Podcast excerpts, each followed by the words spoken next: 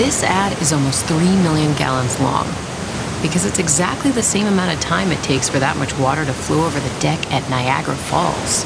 So how does the deck stand up to all that water? Thompson's Water Seal. Just another reason they call us America's recognized brand in water protection. Weather protected, water sealed. Thompson's Water Seal. Trust the seal.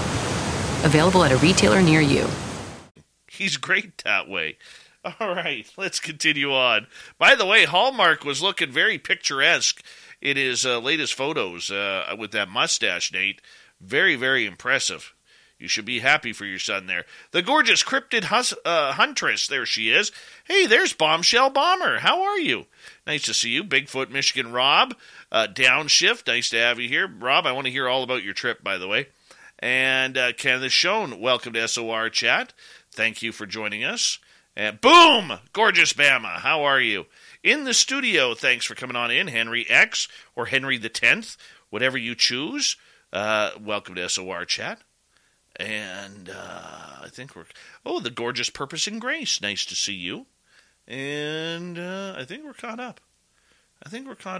We got like 30 seconds here. Oh, look who it is. It's Chris.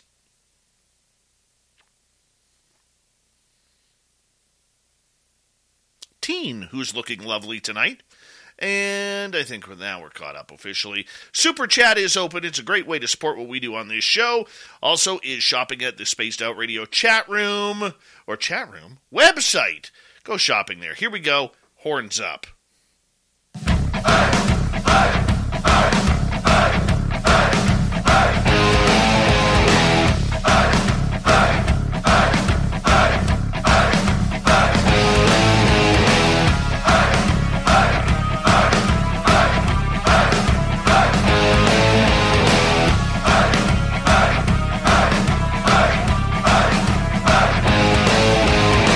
From the mountains of central British Columbia to you listening around the world, this, my friends, is Spaced Out Radio.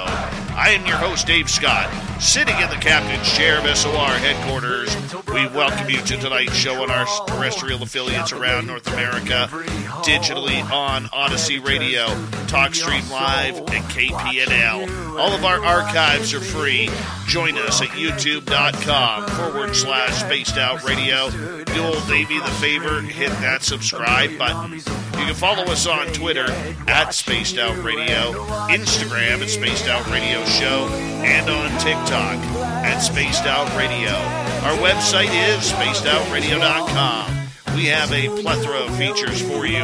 Rock out to Bumblefoot, read Shirky Poo's Newswire, check out our swag as well. Tonight's show is brought to you by Chive Charities. Help make the world 10% happier by visiting Chive Charities today. You can find them on our website. All right, we got a great show for you tonight. We're going to get into NDEs. We're going to get into cryptids. Nicholas Shaughnessy is here from Texas. Then in hour number 3, we will be joined by the Swamp Dweller for another spooky story.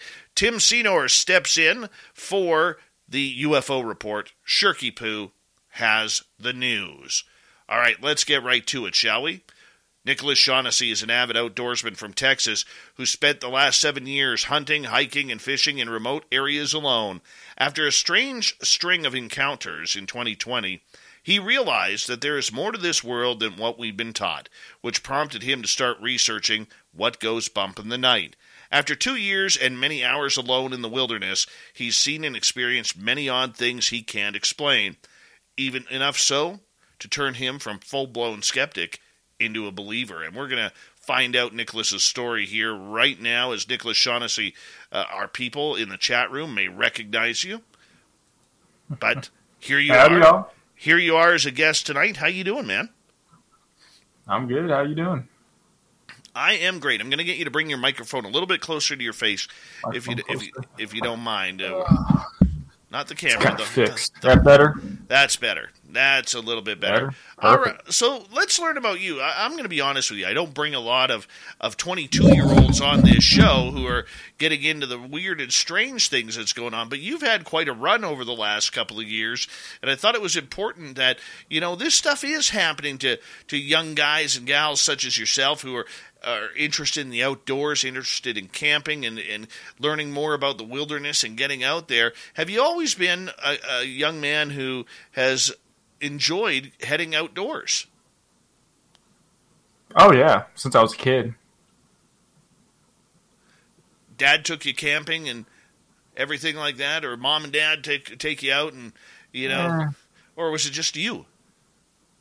It's just me most of the time. My parents were never into camping. I had to teach myself how to fish, how to hunt, how to learn. I had to learn the outdoors on my own, so it's kind of my own little endeavor. So what made you all of a sudden turn from a guy who doesn't grow up in that household type of household where you're out in the forest all the time to get on out there and learn what's in this big, brave world? I realized there was an area of woods near me. You know, it's like 6,000-7,000 acres. I went out there just to explore a couple times. I thought, this is kind of cool. I enjoy this. And I just started going every day after school. So...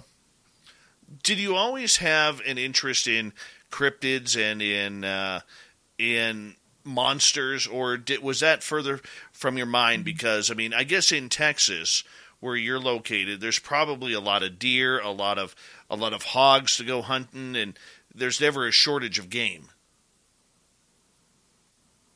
I was never really into cryptids, per se. I'd watched Finding Bigfoot as a kid, but, you know... My dad or mom would come by and say, "Oh, that's not true," or this or that. Remember one time we were going to go on a camping trip to Colorado, which we never went on. I was like, "Dad, what about Bigfoot?" You know what I mean? So I remember I wasn't into it, but I always believed there was something out there. You know? Interesting. So for you, I mean, how long have you been heading out into the wilderness, hunting and fishing on your own?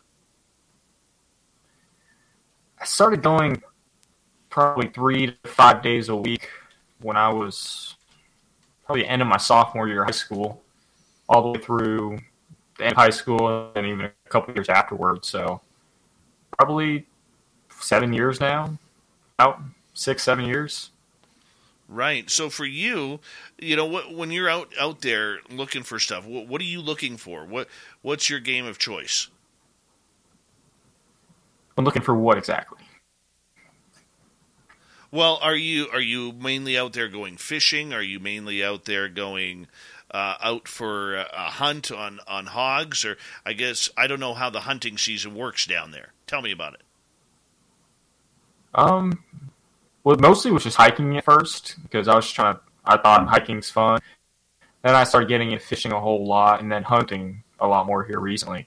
But the hunting season's more so starts in about September when you do dove hunting. And you dove hunt until about October when bow season starts for deer. And then deer goes all the way through about January. But then you start duck hunting about December to the end of January, start of February, right? And then hogs are year-round. So there's about a 6-7 month period where there's not like any main hunting going on. Have you got any hogs yourself yet? I have not. Oh, I want to get down there and do that so bad. That just seems like fun. You know, there's plenty of them. You know, you see, I go on YouTube all the time, and I see those hog hunting tricks that you can take, like where you're in a chopper. Yeah. I don't know why, but that just absolutely thrills me for some reason. That, you know, I've never been a hunter in my life, but I'm just thinking, man, that would be kind of cool to do. That would be very cool to do. So in your time here that you have been, when did you start all of a sudden investing some time learning about cryptids? It was after a weird night when I was hiking with buddies up in the Washita Mountains in southeast Oklahoma. We had something go on, and I was trying to research what we had heard, possibly what had happened, and everything kept going towards Bigfoot. So I started researching Bigfoot, started just watching little stuff here and there, and then it started getting more common. And I started going out to the woods, and things started happening here near me. And I guess I just got into kind of researching the topic, pretty much. Okay, so let's go back to that Oklahoma camping trip. Take us right from the beginning. I mean, you arrived there with your buddies. How many of there were you? it was me and my two buddies, buddy Chris and my buddy Alden. It was right when COVID had started. We all got off work, and we thought, they're going to pay us not to be at work, and everything's kind of lenient out. You don't have to be, like, at home, you know what I mean? So we thought, let's go up to the Ouachita Mountains and let's go camping, right? Paid camping trip. Why not? So what happened? So we've been just kind of driving around. We didn't see, like, anybody that whole trip. I mean, no, it was all kind of closed up, and, you know, COVID had just hit maybe a week or two before, so there wasn't a lot of people. So we just pulled off to the side of the road on one of these little, they have a lot of vista pullovers, you know, these little hills and mountains that you just kind of drive around. Thought, this looks like a good spot. Let's set up here. And got there at about 6-ish, 7 o'clock. Sun wasn't down yet. We had at least another hour or two of sunlight. Then we sat, made dinner. You know, we had a rock ring that we had made to cook some stuff in to keep everything contained. We made dinner, sat down, chatted a little bit, and then maybe about 9 o'clock, it had been dark about an hour, we got in the tent and fell asleep. So your audio is breaking up just a little bit, and we're getting about every second word here. It's breaking up. I don't know if you're plugged in hard drive or what have you, but maybe just move back from the computer a little bit. You were sounding much better when you were back a little bit. Let's try that out just to see if that kind of works. So it gets dark, and you guys are sitting around the campfire enjoying some chatter as you do start to plan your weekend. I mean, that's kind of what happens, and then nature gets you. The one thing about nature is it always gets you tired real quick, that fresh air. You know, that's one thing that I've noticed over the years. And, you know, being such a night owl that I am, it drives me nuts that I am absolutely dead to the water, you know, around like 8:30, 9 o'clock, where I'm like, you know, around here I'm getting ready for the radio show at that point. But for you guys, okay, you're sitting around your campground, you got your tent set up, the vehicle's probably, or the vehicle right by you there. Are there other animals in the area, like bears or any big game that would, you know, kind of saunter through your area? There is typical, pretty much just deer, and there's the occasional black bear. That's so rare that, you know, you don't really, you know, there's locals that have lived there for years that have never seen a black bear in 10 years of living there. So it could be black bear. That's about it, big game-wise. Okay, so you said around 9 o'clock things started happening. What started happening? That's when we went to bed. Oh, okay. Things started happening closer to like 10, 11 after we had been asleep for, like, not totally asleep, kind of just nodding off, that kind of camp sleep, kind of half awake, half asleep thing. It was about 11 o'clock-ish when it started getting weird. So take us through that. I mean, yeah, I know what you're talking about by going, you know, you go to bed, but you're never really asleep, you know? Yeah, just half asleep, half awake. It's just how camping goes most of the time. But about 11 o'clock, we had been woken up by the sound of, like, something getting knocked, like a baseball bat against a tree. And there was three of them. It was bam, bam, bam. We had heard that back to our back left down the hill. We're kind of on a weird, was a hillside. We're camped on a flat part, and then there's another hill down here, and we were sleeping with the hill to our back. So we had heard three tree knocks back there, and then probably for the next 3-4 hours, we heard them from different directions, the closest one being maybe 50 yards, like right in front of our tent. A little, very close, very close. Really? Okay. So you hear the first set of three knocks. How far away were they from you? Did it wake everybody up in the tent? It was probably 200, 300 yards to the back left down a hill, but it was so loud that we all woke up at the same time. Like, are y'all hearing this? And then we got my one buddy, Chris. He doesn't want to, like, think it's anything. He goes, oh, it's just a woodpecker. Like, that's one heck of a woodpecker to be that loud, you know? And then it was just three knocks. I don't know how many sets we heard exactly. Probably maybe 10 in the course of 2 hours. all different directions, though. Felt like we were being surrounded in a weird way. So, I mean, you guys are all young. You're tough. You're ready for anything. I mean, you guys are, you're armed. You guys are, doing your thing. I mean, at first, what was going through your mind when you heard this? Did you think it was people? Not really. I mean, by the sound of how loud it was, I thought it's kind of weird. And it just didn't seem person-like. I don't know. It just didn't seem like a person could be out there making that kind of noise, personally. Thought it's something, but I'm like the woodsman of the group, you know what I mean? Like, hey, Nick, what is that? Heck if I know, right? We had no idea. Okay, so here you are, three young men a long ways away from home, having a weekend camping trip that you're getting paid for, because of COVID and everybody's off work at that time. And now you start hearing this. How long was it between the first set of three wood knocks that you heard and the next ones that started?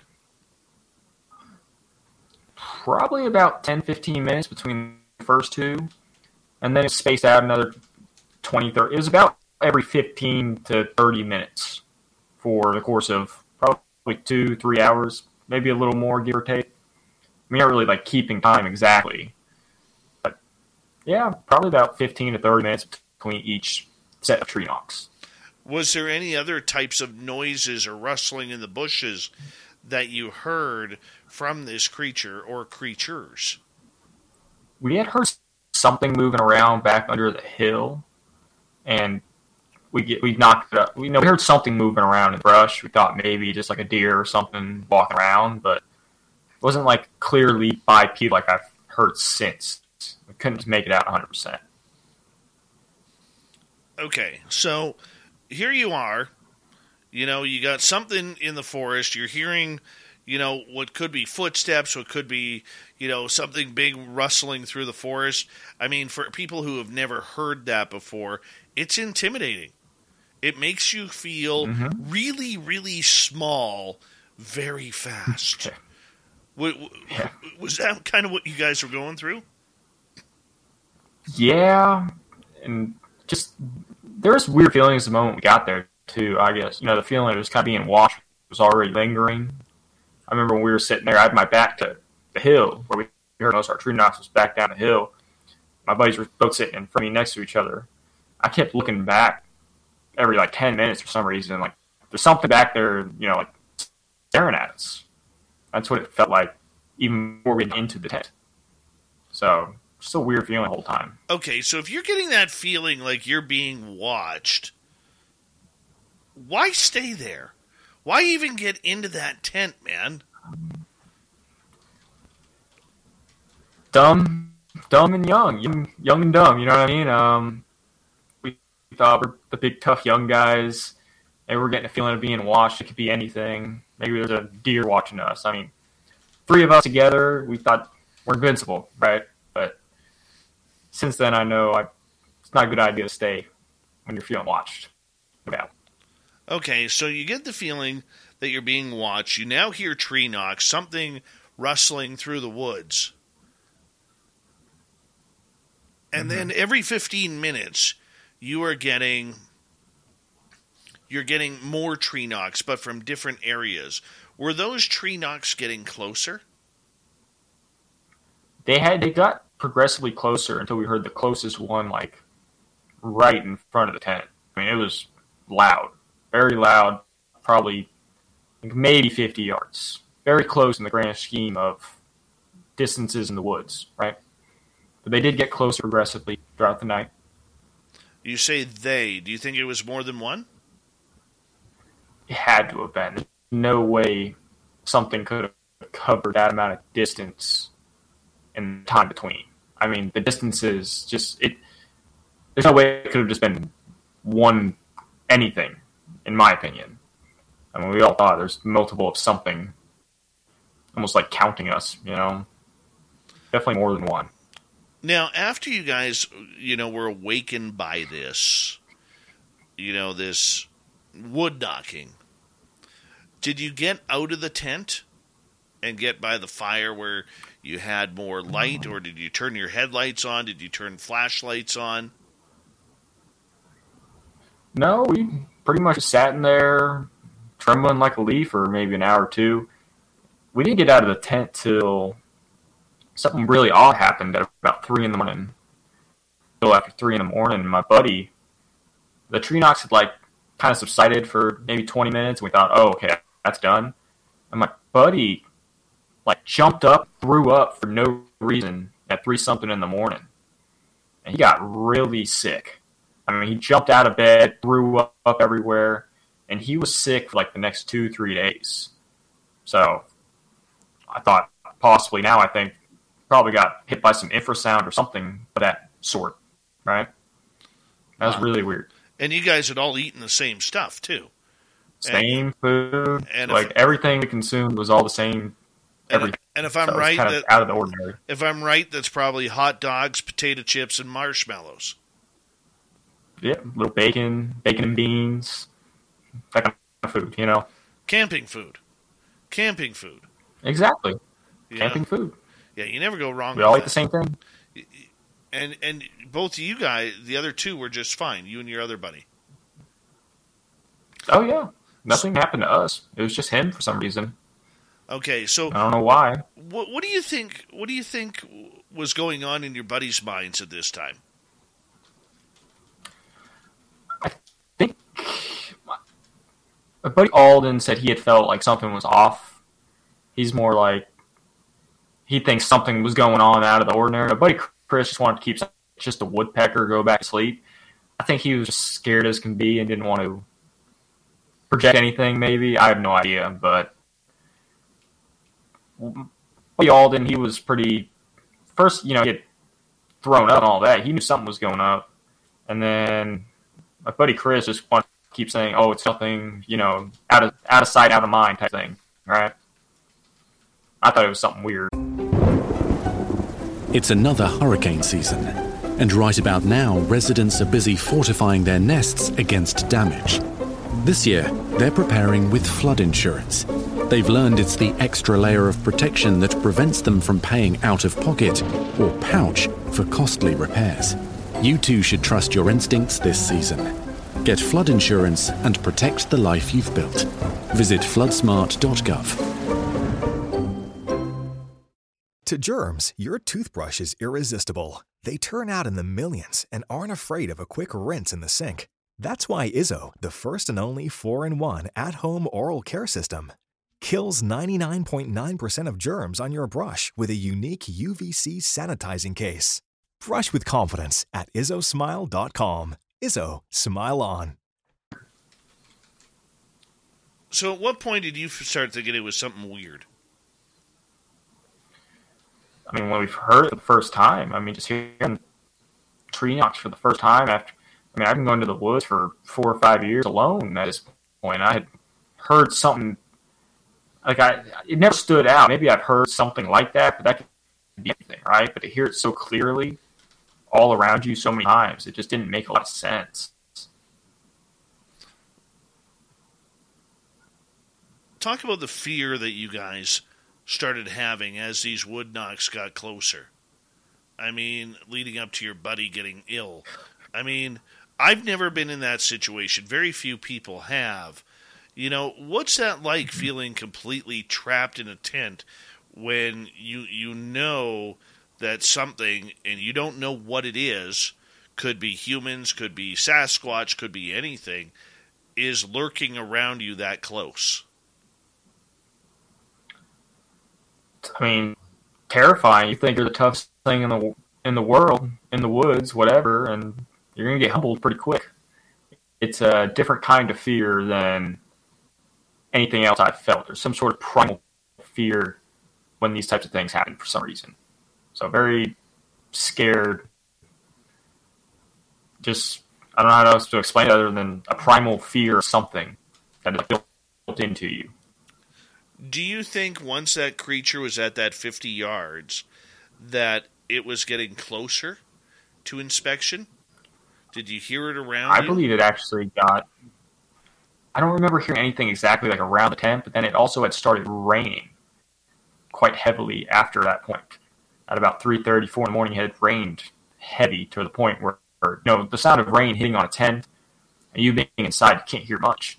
But we had something very odd when we woke up the next morning where the rock ring that we had cooked over, probably like right to the tent, 10 yards, you could walk a couple steps and get it. And there was 3 rocks missing from our rock ring, and the 3 rocks had been placed in the center of the ring. It was kind of like in a position that we were sleeping in our tent. So I believe something got a little closer than 50 yards. Holy cow. That's a little creepy. Right there. And the fire was going. And the fire was going at this time? Fire was out. Fire was out. Between us, we'd put it out before we'd gone to bed. And then also between the rain, that had put everything totally out. All right, Nicholas, we're going to get you to continue. We're going to try and work on your audio here as well during the break. Nicholas Shaughnessy is here from Texas. Getting Close Encounter with Sasquatch here on Spaced Out Radio as we continue on with a power show again tonight. Cryptids. And then later on, we'll get into his near-death experience. Nicholas Shaughnessy returns on Spaced Out Radio right after this.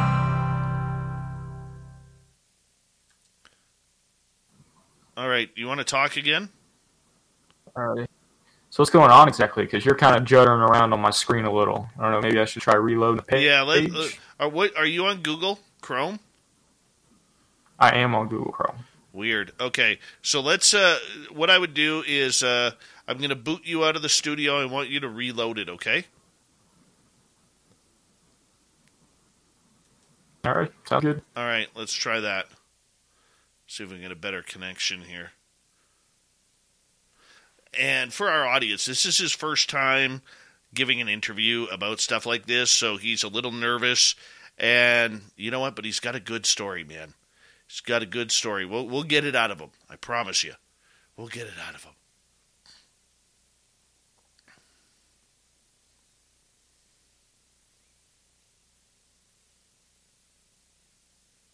Hi, Dirty Filth.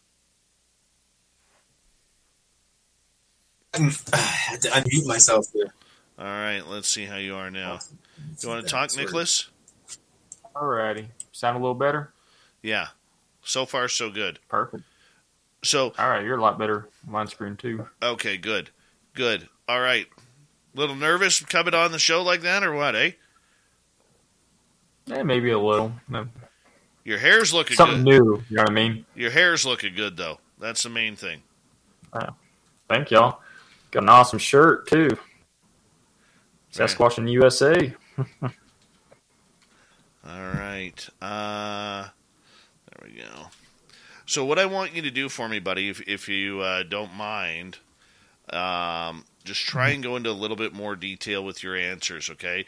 You got a very impactful and powerful story, and the audience is here to hear your amazing story and messages. So just like I said to you right before the show, dude, just go right into tell me about the, like with the rain and everything, blocking the sound. That was perfect. Just gotcha. Yeah. So just go into full detail. Let's just have a conversation like we're having a beer, dude. Don't worry about the audience. Okay. Just you and me, bro. All right. All righty. I'll work on it. Yeah. And Bomber wants to know what color underwear you were wearing that night. So, that's how personal she likes to get.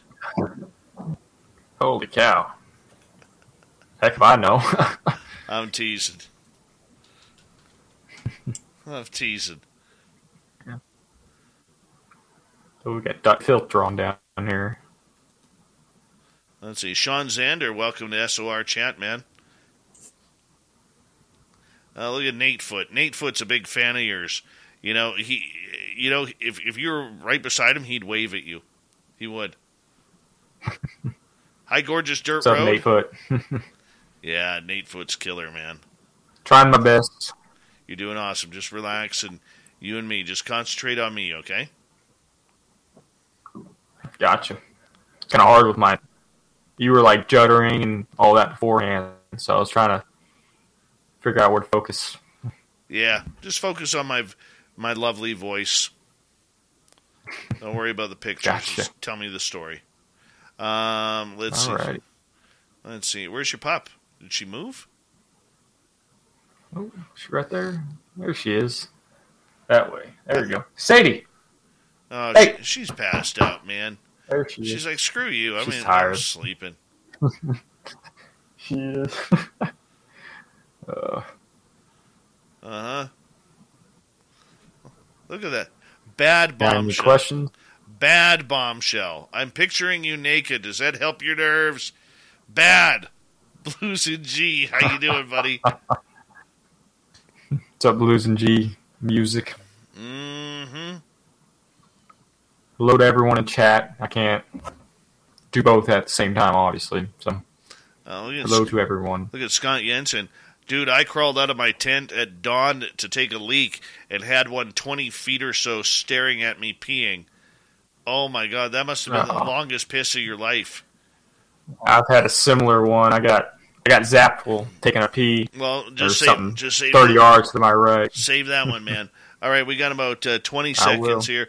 Super Chat is open. It's a wonderful way to support this show on a nightly basis, so we're still waiting for that to open up tonight. We also are reminding you that you can get some great SOR swag on our website, spacedoutradio.com, much like what Nicholas is wearing right now.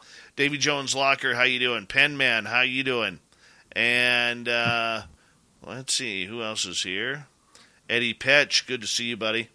We got like 20 seconds here. Dirty Filth is cutting the cartoons up at the bottom of the screen, and that's why he's dirty right there. Hiya, hiya. There he goes. And we got like 5 seconds left here, so let's get this thing going again right now.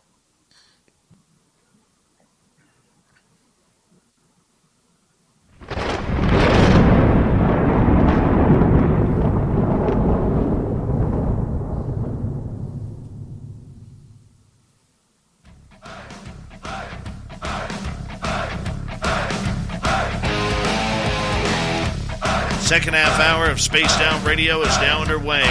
Good to have you with us. My name is Dave Scott. Very much appreciate earning your listening ears. Want to remind you that if you've missed portions of this show or others, check out our free archives at youtube.com/Spaced Out Radio. Do us the favor, hit that subscribe button. Our website, spacedoutradio.com. We have a plethora of features for you. Rock out to Bumblefoot, read Shirky Poo's Newswire, check out our swag as well. Follow us on Twitter at Spaced Out Radio, Instagram at Spaced Out Radio Show, and on TikTok at Spaced Out Radio. Nicholas Shaughnessy is here. He's an outdoorsman down in Texas. Aren't they all? He likes to go hunting for deer, for hogs, likes to go throw a line in the river, you know, maybe catch some bass or some crappie or crawfish, or whatever hell you got down there. I'm kind of jealous. Even alligators, lots of alligators, you know. I got to ask you, Nicholas, as we bring you back in, Nicholas Shaughnessy, what do you fish for down there? All sorts of stuff. Largemouth bass, Guadalupe bass, white bass, crappie, catfish, gar, all sorts of stuff. The alligator gar? We have them, yeah. See, I got a couple gar, not alligator. I gotta get down there, man. I see that up here, where I am. You have a couple of choices. You have about 14 different choices of trout. Okay, maybe not that many, but at least 5. We have freshwater burbot, where I am. Then if you go down to the coast, I mean, there's the odd catfish around here, but if you go down to the coast, that's where all the salmon are running. So, gotcha. So there's not as much variety up here. Not as much, you know. And the odd time, I like salmon. The odd time you could get a creek or a stream that has some bluegill in it. We don't got a lot of variety around here. I mean, I want pike, man. I want bass.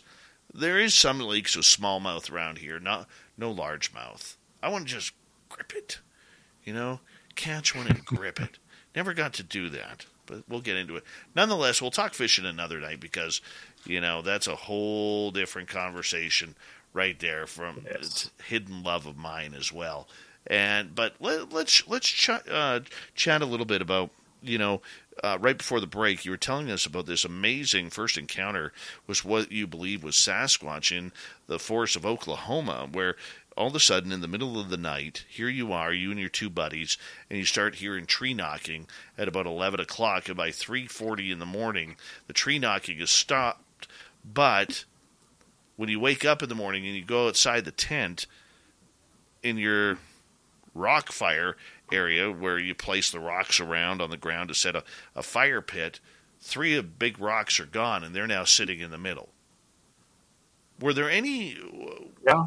So, okay, so let's go back to that incident there for a second, because you wake up, you don't know, you guys have barely slept all night because you don't know whether you're going to live or die at this point. And yeah. Daylight comes, so there's always a little bit more of a safety feeling in daylight. And when you walked out of that tent, you and your buddies, you know, was there a sense of relief until you saw those rocks sitting in the fire pit? Honestly, no. It was a very creepy morning. Very, you know, like the fog throughout the woods. We had the rain all morning, and then the whole morning was just fogged where you couldn't see. So it was almost like creepier than we were sitting there without fog the night before. Very creepy morning. Bunch of fog all around you. Felt like a horror movie. Oh, my God. This isn't getting any better, is it? No, it did not get better. I remember the feeling when I had walked over to the rock rings. We were going to make some coffee, but everything was so wet. Our firewood, we couldn't even get a fire going again. But seeing the rock out of the fire ring kind of like gave me like a weird jolt of like, I don't like that. You know what I mean? It was very weird to see that. Did you feel like you guys were still being watched at that point? Not really. Not so much at that point. It seemed like it was really heavy beforehand. And then when we got up at 3 in the morning, my buddy had thrown up. We all thought, might as well go take a leak. You know, I thought we need to get paper towels. My buddy hiked about 50-ish yards to the car. And I was like, it's crazy for him to go walk into the dark woods to the car to go get something to clean up with, especially after all that had gone over. But he was like out of it, he said. He didn't even think about what had gone on. He felt so sick to his stomach. Okay, and we're going to get into this whole zapping thing a little bit later on, and we'll bring that up a little bit later. But did you guys at that point, you know, it's raining, it's dreary, it's foggy, something kept you guys up all night, you know, moving stuff in your fire pit. At that point, do you look at it and just say, let's get out of here, let's just go home, or did you continue camping? We ended up just leaving right there and going home. We thought, it's just how it was, and my buddy had gotten so sick, we kind of got worried about him. I mean, it's only a 4-hour drive from where we all live, and he was throwing up. We had to stop 5 or 6 times during that drive for him to throw up, to the point he was throwing up out of the back window of the car. So we ended up leaving mostly because he was feeling so sick to his stomach. It's really bad. Wow. Mm-hmm. I mean, it's not a good way. I mean, at any time while you were going through this, you know, and your buddy getting sick for no reason and hearing anything, when you decided to leave, did the pressure of the area seem to dissipate? Yes, once we had started driving down, it's kind of like little mountains. I mean, I guess we call them hills where you guys are, but it all kind of went away once we had started driving. Once we got out of the fog, I guess we were high enough up that the fog dissipated once we got down the mountain. Once we got down maybe 2,000 feet from the top, we had been camping basically by the top. And once we got out of the fog, so I mean, you're driving and you can't see 3 car lanes in front of you because of how thick the fog was. So once we got out of that, everything seemed to subside, and it felt normal again for the first time. After that experience that you had, with these this creature or creatures, whatever it may be. You know, how long was it before you decided to hit the woods again? Next week. Just no stopping you guys. This is something. It wasn't going to stop me. I mean, I thought it's a one-off thing, right? You go to the woods, something weird happens to you, then you go back 4 hours down south, and everything should be normal again. Well, that's not how it works when, I guess, you have a very close encounter of this sort. At what? So going back to this first one, you get back home. At what point do you start thinking, I think we had an encounter with Sasquatch? Probably about 2-3 weeks afterwards. I had kind of done some research, kept looking up sound of something beating on a tree 3 times. After researching that enough times, it all kept circling around to Sasquatch, right? And then I got interested in the subject and thought, maybe that's what that could have been. Maybe we had a Sasquatch experience, us three, that was really interesting. And then I just started researching the topic quite heavily. And I got really interested and went down the rabbit hole, as they would say, where you end up having more questions than answers. Oh, I think we've all been there. You know, so as you started finding out more evidence about Sasquatch, whether it was on YouTube or books or however you did it, did you at some point start getting a little bit of the chills? Like, wow, this is what we experienced. This is something that we take me through that. It was kind of weird because I kept trying to find other things that it could have been, like the sound of the woods, three something. I just kept researching everything I could but that, to not think it could be that, because I thought there's no way, right? And it all just kept going back to Bigfoot, so it's kind of creepy to think, because now I had to accept the fact that these things might be real, and they might have been a lot closer to home than I thought. So what was the one piece of evidence that you were conclusively, this is it? That was Sasquatch around us. Tree knocks. I had done research on YouTube and I listened to videos of tree knocks, and it was like a light bulb in my head. And that's what we had heard. We had heard what people referred to as tree knocks when we were out there camping, and we heard multiple sets. Every time it was 3 tree knocks, which that could be something in itself, you know, and just kind of sent the chill down my spine, because I guess these things are real and they're not just up in the Pacific Northwest like I had thought. Now, did you check around for reports of Sasquatch in that area, previously to your encounter? Not before. I had no interest in the phenomenon before this. I had believed there was something throughout my childhood, but I had never actually believed they're as prevalent as I believe they are now. So I'd never researched anything in the subject before this. But I did afterwards. Afterwards, what did you find out about that area? Realized Atoka County is one of the most visual sightings in pretty much the whole state of Oklahoma. Southeast Oklahoma is crawling with these things. And with the exact area we had camped at, there is 3 or 4 encounters within maybe a 1 square mile radius. So I realized we weren't the only ones having these types of things going on down there, you know? So did you immediately become a monster hunter at that point because of that close encounter? Not really. I didn't start researching until I had started. There was this area near me where I'd always gone fishing and hiking and never had problems. And then all of a sudden, weird things started happening there out of the blue right after this Oklahoma trip. Okay, so I thought I need to research. Take us through what happened there. You know, you get back in the wilderness. You're a hiker. You're a hunter. You're always looking. I mean, if you're like me, you're always looking for that hidden special fishing hole. Yeah, so take us through that next experience. Next experience would have been probably a month afterwards at I call the 377 spot. This is the place where... To germs, your toothbrush is irresistible. They turn out in the millions and aren't afraid of a quick rinse in the sink.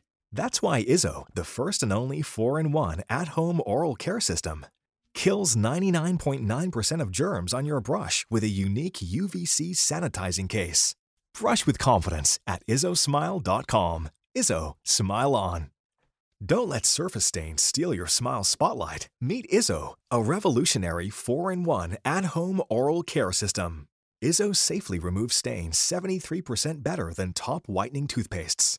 Get cleaner, whiter teeth at izzosmile.com. Izzo, smile on. I had gone fishing. It's one of the best fishing creeks near me. And it's parcels of land, corpse of engineered land, that is super thick with no trails. So it's like an outdoorsman's dream. You're not running into anyone. You can go hike 10, 20 miles, and you're not going to run into a single person. So I started going out there fishing, and I started hearing tree knocks and that feeling of being watched multiple times within probably a month of the Oklahoma experience. Wow. All right, so it's a month later after this incident. You now kind of know what you're listening for and looking for, even though you're going in there, you know, for something completely different. Mm-hmm. How long was it? How long were you at the forest, back in the forest for your hike before you started hearing things? Probably 2 weeks afterwards. I'd taken maybe a week or two off just to like let everything settle down because it was kind of creepy. And I thought, all right, I'm not going to let this stop me from enjoying one of my favorite things in the world, right? And for some reason, things started happening, about a month afterwards in that area that I'd never had problems. All right, take us through that area. Where do you usually go hiking? What does it look like? So there's a big creek on the backside of a lot of the lakes, right? So kind of split into portions. It's about 1,000, 2,000 acres out more near the city and on the lake itself. Then there's a buffer area that's probably about 3,000 acres in between that and the highway 377. Then on the backside of 377, there's no trails, no anything, and some of the thickest woods nearby. And that's probably about 3,000 acres. And I usually follow the creek. I go to the trailhead on the middle area, and I hike down and go under the bridge. Call it the bridge. That's where it's like a barrier almost. Once you break the barrier of the bridge and the railroad, things get weird back in there for some reason. So I'd gone back there to just fish like I normally do. Thought, well, let's kind of push the limits a little. So I ended up staying kind of close, maybe only hiking 2 miles. And I thought, I mean, as any outdoorsman does, you don't just hike 2 miles, maybe the first time to explore the area. But I'm always like, what's around that corner, right? So I kept pushing deeper and deeper and deeper. Then everything starts getting weird when I make it to this rock face that I like sitting and fishing on. And that's probably 3 miles in. This is no trails, so it's kind of thick to get back there. You got to cross a couple little creeks. But that was where things really started getting weird. It was back about 3-ish miles away from the trailhead on this rock face. So take us what you're going through. Take us through this whole event. I mean, it wasn't really a whole event the first time. I had heard some weird, like, noises, like tree knocks, whistling, and the feeling of being watched the first time. So I just kept fishing like nothing happened, and then I'd get up when the sun started going down. I never had problems, at least for the first month. But I kept going there probably 2 or 3 times a week for probably another 6 months, and things progressively started getting closer to home. So when you closer to me when I was there. Okay, so what started happening? I started hearing a lot of tree knocks. It'd be like the moment I'd break the barrier, I'd hear a tree knock. I guess some sort of communication of like, oh, he's here, right? And I guess whatever it is back there, it started to know who I am because of frequency, and there's no one else back there. Which now I know why people don't go back there, but I started finding, found 2 footprints back there, and they're kind of weird because they're just one footprint in the bank, which makes no sense to me, right? Started finding singular footprints, hearing, you know, I call it the 200-pound owl, whoops, that kind of stuff. That's when I knew I was kind of probably in an area where these things were nearby, watching me the whole time. There is a lot of Sasquatch researchers who believe that when you start setting up patterns of walking the same trail, I mean, that when the Sasquatch, capture your scent, that they like repetition. They like the idea of everything being the same. And I've heard this from some really brilliant people like Duke Sullivan and Nate Rudd and Carter Bouchard and Bigfoot Rob, that, you know, when you're doing everything the same, it seems to attract them more because they're getting used to you. Was that how it kind of felt? Pretty much. It started getting closer over time. It wasn't like my first experience, they kept, you know, maybe 200-300 yards between us. Got to the point where I started hearing things like right behind me. Like, started getting from 300 yards, and then it'd be closer the next time after a week or two of going. Next thing you know, it'd be 200, 100 yards right there near me. So, probably over the course of 2 months, things started getting, I guess they got comfortable with me and started realizing this guy ain't that bad, right? Right. Right. How are you feeling when all of this is going on? Scared the living crap out of me for a while, because I could understand the tree knocks. I was quite intrigued, but once things started walking really close to me, especially when I'm there fishing at night by myself, that bipedal walking 20, 30 yards away from you when you're not even sleeping in a tent, that'll scare the crap out of you. And I've only had that happen once or twice, and I'm not a fan of it, to say that much. So for everybody listening right now, I'm pretty sure that everybody's like, what the hell are you doing in the middle of the night going fishing into a wooded area where there's wild animals? Are you armed at this time for protection? Yes. I always go to the woods armed with something. Okay. It's usually a small 357 Magnum revolver, but that's more so for animals and people. Right. Peace of mind. So how do you know at this point it isn't some wild person who's gone off the grid? I thought I would have seen them by now. If there was some wild person off the grid, I assumed I would have saw them by now, and the biggest giveaway was the size of whatever was walking near me. I mean, it's not just like you hear bipedal walking and it's a person walking by the woods. I mean, this is some loud, almost like you can feel it through the ground. It's hard to think that's a wild person, right? So at the closest point, you said this thing got about 30 yards away from you, and it's walking with you, not trying to catch up or anything like that, correct? Well, the first time I'd heard the walking, it was more of a, I was sleeping out there alone up on the top of where this I like fishing at, right? I was sleeping under a tarp on a little foam pad. This was more of just something walking by, just walked by me and then deeper into the woods, probably 20, 30 yards away, right there. But I've had a couple times afterwards where something does, it doesn't, it's not like it follows me, it just like goes with me. That makes sense? Something walks with me. It's always like, it's not right next to me, but it's kind of like to the back left at a 45-degree angle-ish, maybe 40, 50 yards away. Not close enough to where I can see it, but there's something walking with me until I make it under the railroad, back towards the trailhead. That started happening somewhat consistently. Okay, I gotta ask, did you start talking to it? I mean, not like intentionally trying to talk like, hey, Bigfoot in the woods. It was more just like, hello, like, what you doing? Like, I'm trying not to think that it's a Bigfoot. I'm more just talking like, if it is anything, Like, just letting it know, like, hey, I know you're there, right? But not trying to have a conversation with it by any means. Did it ever respond? Not like English.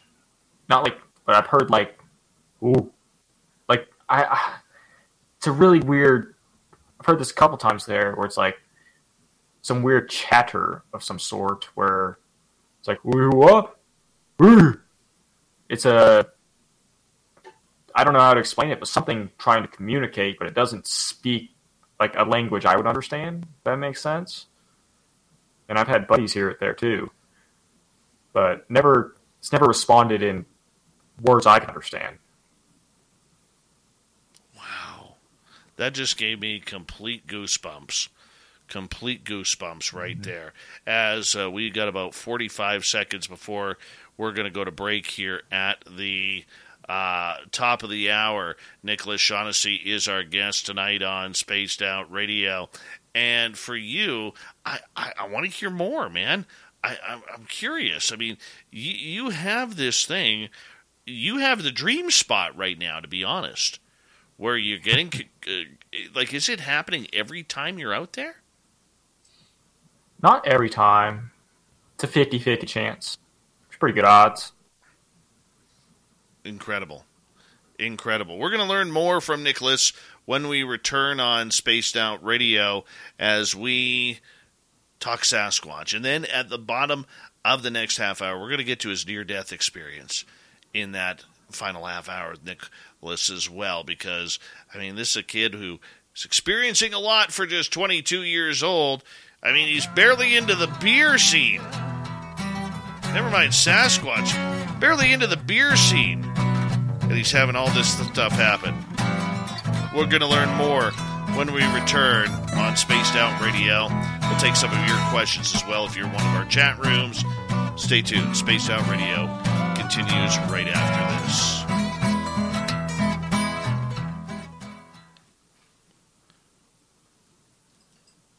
All right, Dirty Filth, you got the screen. Nicholas, I'll be right back. I'm just going to mute you, okay? All right.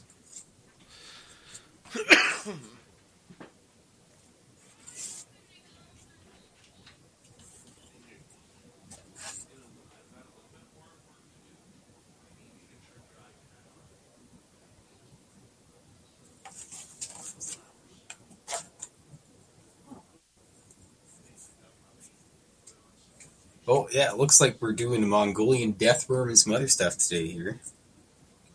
They didn't mute me.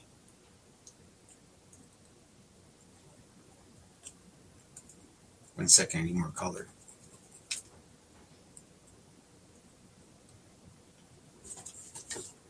My tray is devoid of what I require at this moment.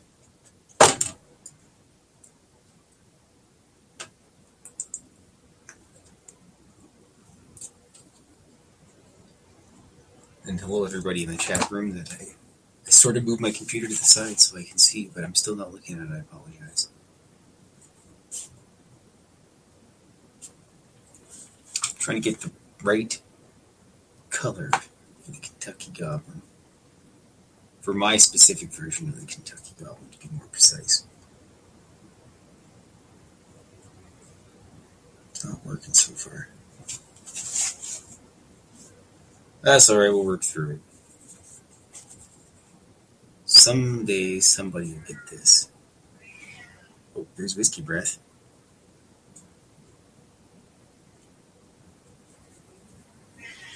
Yeah. Yeah, I should be grumpy tonight. Yeah. Well, I hope everybody else is enjoying the night. Here's Brown Dwarf and Bomber. Hi, Brown Dwarf and Bomber. Hi, Chris Tyne. Oh, I didn't do the Dave thing. I apologize. Go away, Whiskey. I've got very important business to take care of. Apologize for my cat. The Kentucky Goblin's going to get a little bit of purple in his near future background.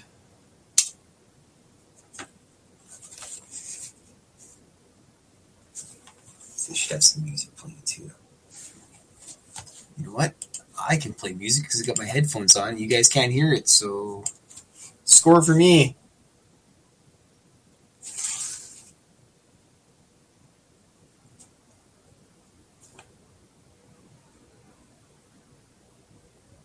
So in other news, I ate one payday the other day. I gave one to Mrs. Filth, but I bought two. You can't get them in Canada very often. So every time I see them, I just buy the whole box. There was only three left, and I gave one to my other friend because I'm generous like that. Everybody should get a chance to eat payday at one point in time in their life. Oh no. I just ruined it for Dave. YouTube's going to shut him down for me talking about it. Sorry, Dave. Ruined the night.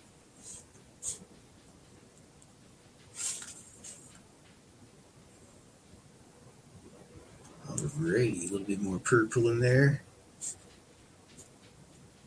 I cleaned up the art room a bit, so I don't know where my fancy purple is. It's somewhere. I don't got time to look for it, so we're just using the old trusty.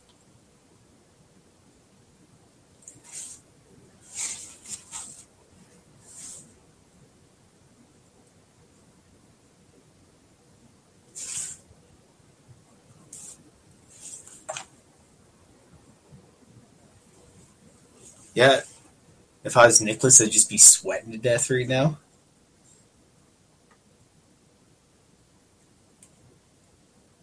It takes some guts to go up there and tell people about things that you probably don't tell most people about. So huge respect to that.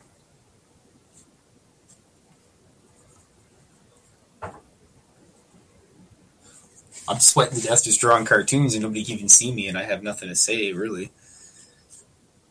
So I can imagine having to, put up an entire show. And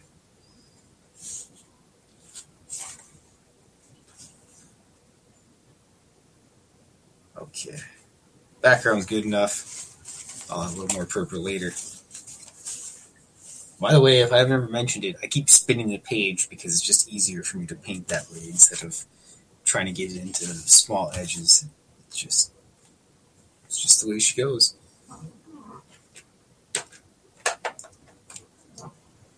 The Kentucky Goblin's going to have the magical yellow eyes to match the stars.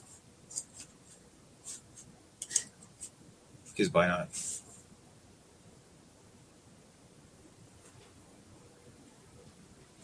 At this point, I've just been drawing the Kentucky Goblin in my own style for so long, it's probably inaccurate. So, if you're interested in what a Kentucky Goblin is, you'll just have to search it up somewhere. We got 30 seconds left. Sorry about that.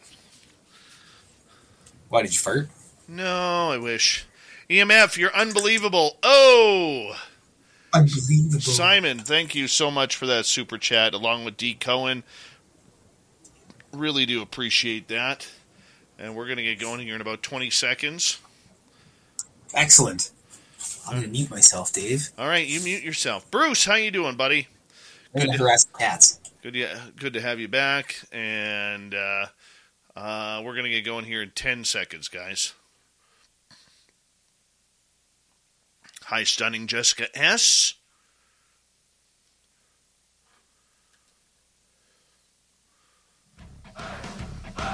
You're listening to Spaced Out Radio with Dave Scott.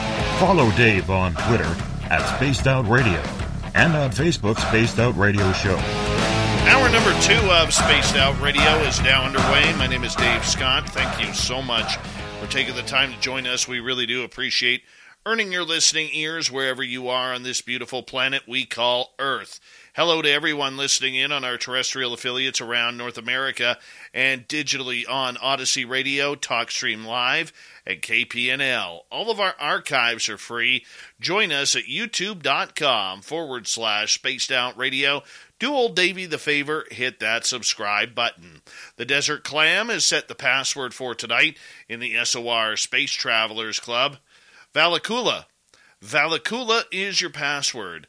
Use it wisely, space travelers, as the clam sets the password each and every night right here on Spaced Out Radio. Our website is spacedoutradio.com. We have a plethora of features for you, including rocking out to Bumblefoot, reading Shirky Poo's Newswire. Check out our swag as well.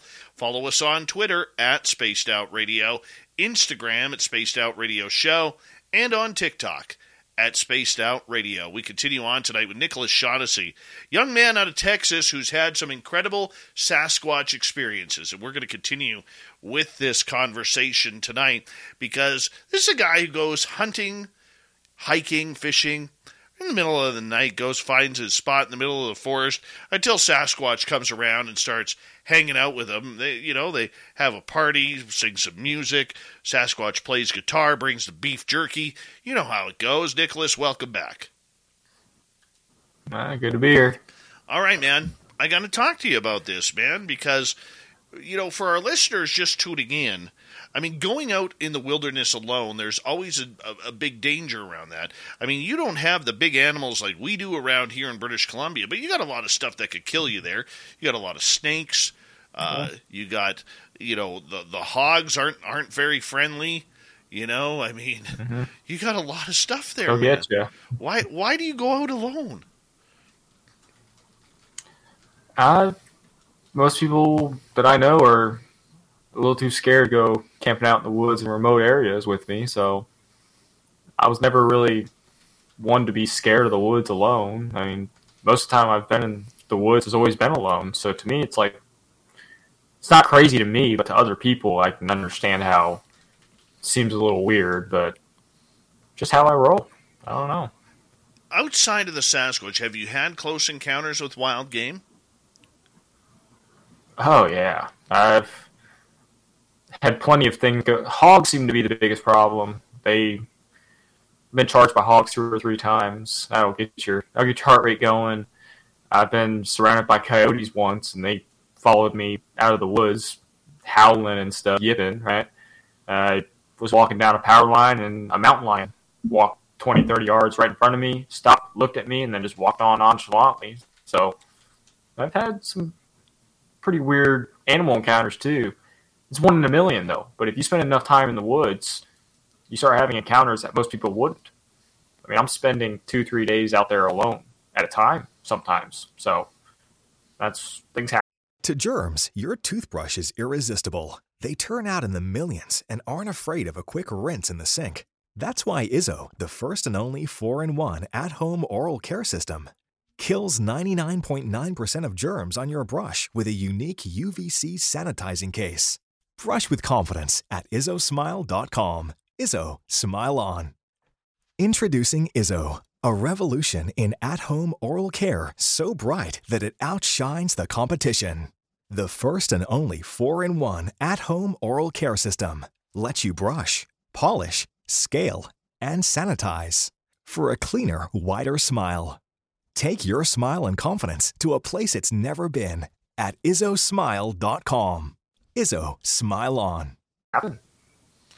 Okay, so getting back to this area where you're having constant, I'm going to call it communication, even though there's not really any talking going on, but this communication with Sasquatch, do you feel it's the same creature every time? I have a feeling it's not just one. I think it's a group of anywhere from minimum 3, probably 3 to 4, maybe 3, 4, or 5, something like that, a smaller group. Because I found small footprints, a footprint, rather. One of the footprints I found was really small. Then I found another one that's pretty big, and I found one that's a lot bigger, So I think there's at least 3 of them, just from the foot sizes I've found. But I think there's more than that. Anyway, 3 to 5, probably. So, do you think that they have an interest in you as well, or are they just investigating? Hey, who's this human in our territory? I think at first it was probably a "who is this human in our territory" type of thing, but over time it almost became, might sound weird, relational, sort of like a relationship between where I think they gain trust in me over time. So, I don't just go to the woods and I know a lot of people go to those and they waste things. You know, they shoot something or fish and they just leave it on the bank to die and rot. You know what I mean? I go out there, I pick up trash. I bring at least one or two trash bags and clean up other people's junk.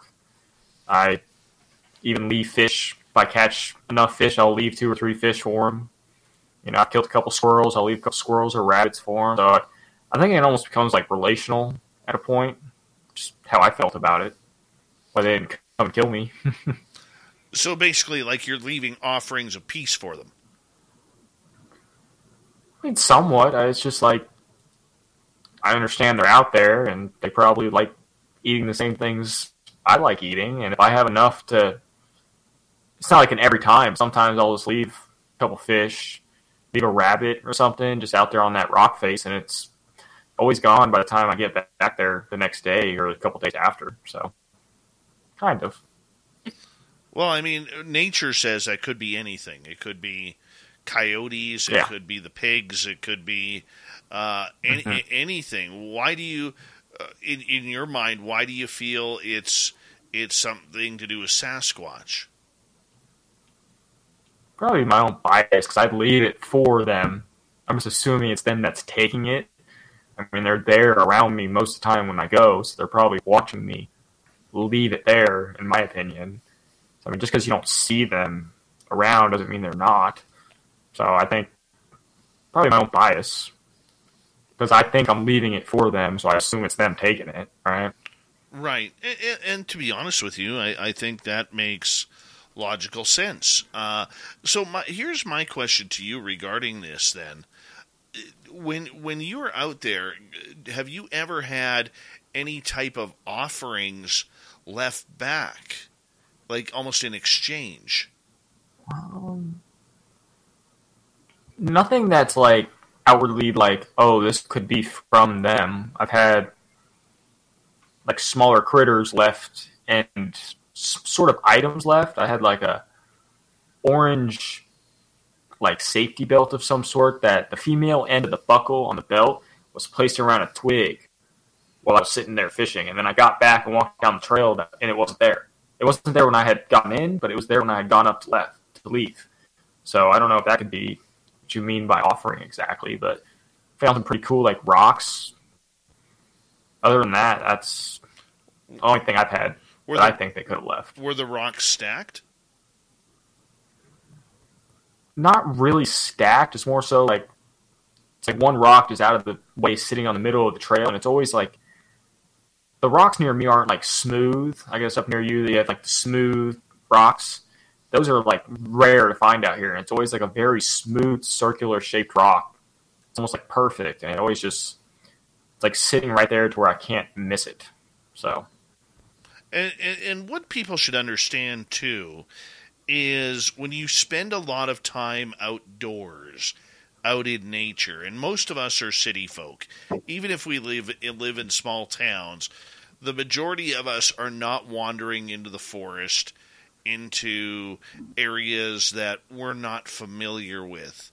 And then that percentage goes a little bit smaller when, you know, people like Nicholas come out and take advantage of what nature has to offer, which is its beauty, its hidden areas, its hidden gems.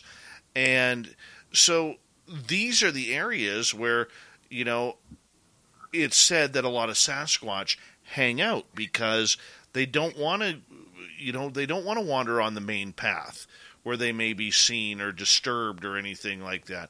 It's very rare when we see that happening. They're usually in areas that are, you know, are less traveled. I mean, you know, a lot of game trails, you know, more so than a lot of hiking trails, so to speak. So, you know, the fact that, you know, you were able to observe, you know, when you're walking down a path, and I never believed this before until my buddy Little Marky Spender taught me this. You know, you're walking down a path. You know when a rock is out of place. You know when something has been moved or something has been disturbed, or all of a sudden there's scat in the middle of the trail. You know, I don't know how many times I've been walking on a trail and you come back and you're like, geez, was that bear scat there right before when we were walking down this trail previously, you know, it's happened. You know, and with nature, animals are so amazingly perfect in their camouflage, where you could be walking down a trail, you could be walking right beside a bear or a deer or whatever, and it's just going to sit there and watch you, and you don't even notice it. Oh, yeah. I've had a coyote walk by. I was sitting up in a little tree stand, and a coyote walked by only 50 yards away in the leaves. And I did not hear a single footstep from this coyote. Probably German Shepherd-sized coyote making zero noise.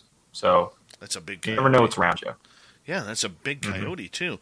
So the fact that you started seeing things that were out of place, like this belt and rocks in the middle of the trail... I mean, a coyote isn't going to move a rock and put it in the middle of the trail. You know, something with hands would. Yes. Just like the orange buckle I'd found where the female side of the buckle was placed through a small twig right in the middle of... It's not a trail that I walk on. It's a game trail, really. And over time, me walking through it has made it somewhat more of a trail. But it's not a hiking trail. It's made by, like, the city or Corps of Engineers. So it's hard to miss those slight especially an orange buckle on a tree right where you walk, right? That takes fingers, in my opinion, to put the female end of the buckle through a branch.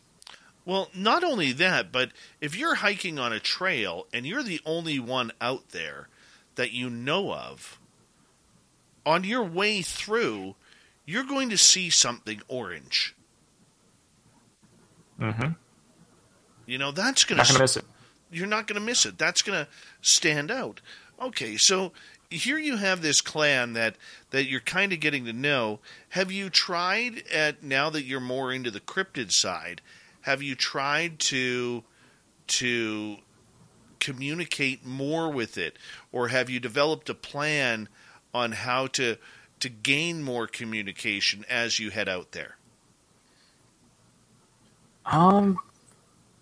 Not so much. I really didn't want to tell this story on it, but I'll give it to y'all just because it's a really weird one. And, you know, you talk about this type of thing, people think you're crazy, but I don't think anyone's going to be judging me here, and I'm already here, right? Well, you know, we do like our woo around here, you know. Well, this is woo so much to where it was too much woo for me to where I actually stopped going out there I stopped going to the woods totally for probably like 4 to 6 months after this, just because of how weird it was. So it was one of those nights I'd gone out camping, and I'd gone a little deeper than I normally had. I usually hike about three-ish miles to the rock face or thereabouts, and I camped right there on the river. Well, I started going deeper and deeper, more so as to like to research what's going on back here, right? Thought, let's go deeper and just see. Like, maybe I can find something cool, like a structure or something that they're living in, maybe, you know what I mean? Found a lot of tree structures type of things, right?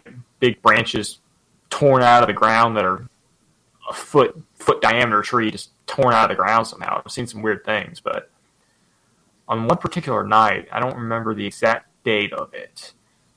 I had gone out there alone, and I ended up going like probably 7-ish miles, like farther than I normally go, to camp in a new spot out by a creek.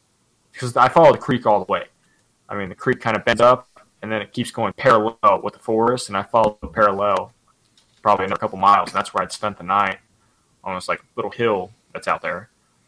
And everything was kind of normal. I didn't really have many like communications the whole time. It was kind of a quiet night, quiet day.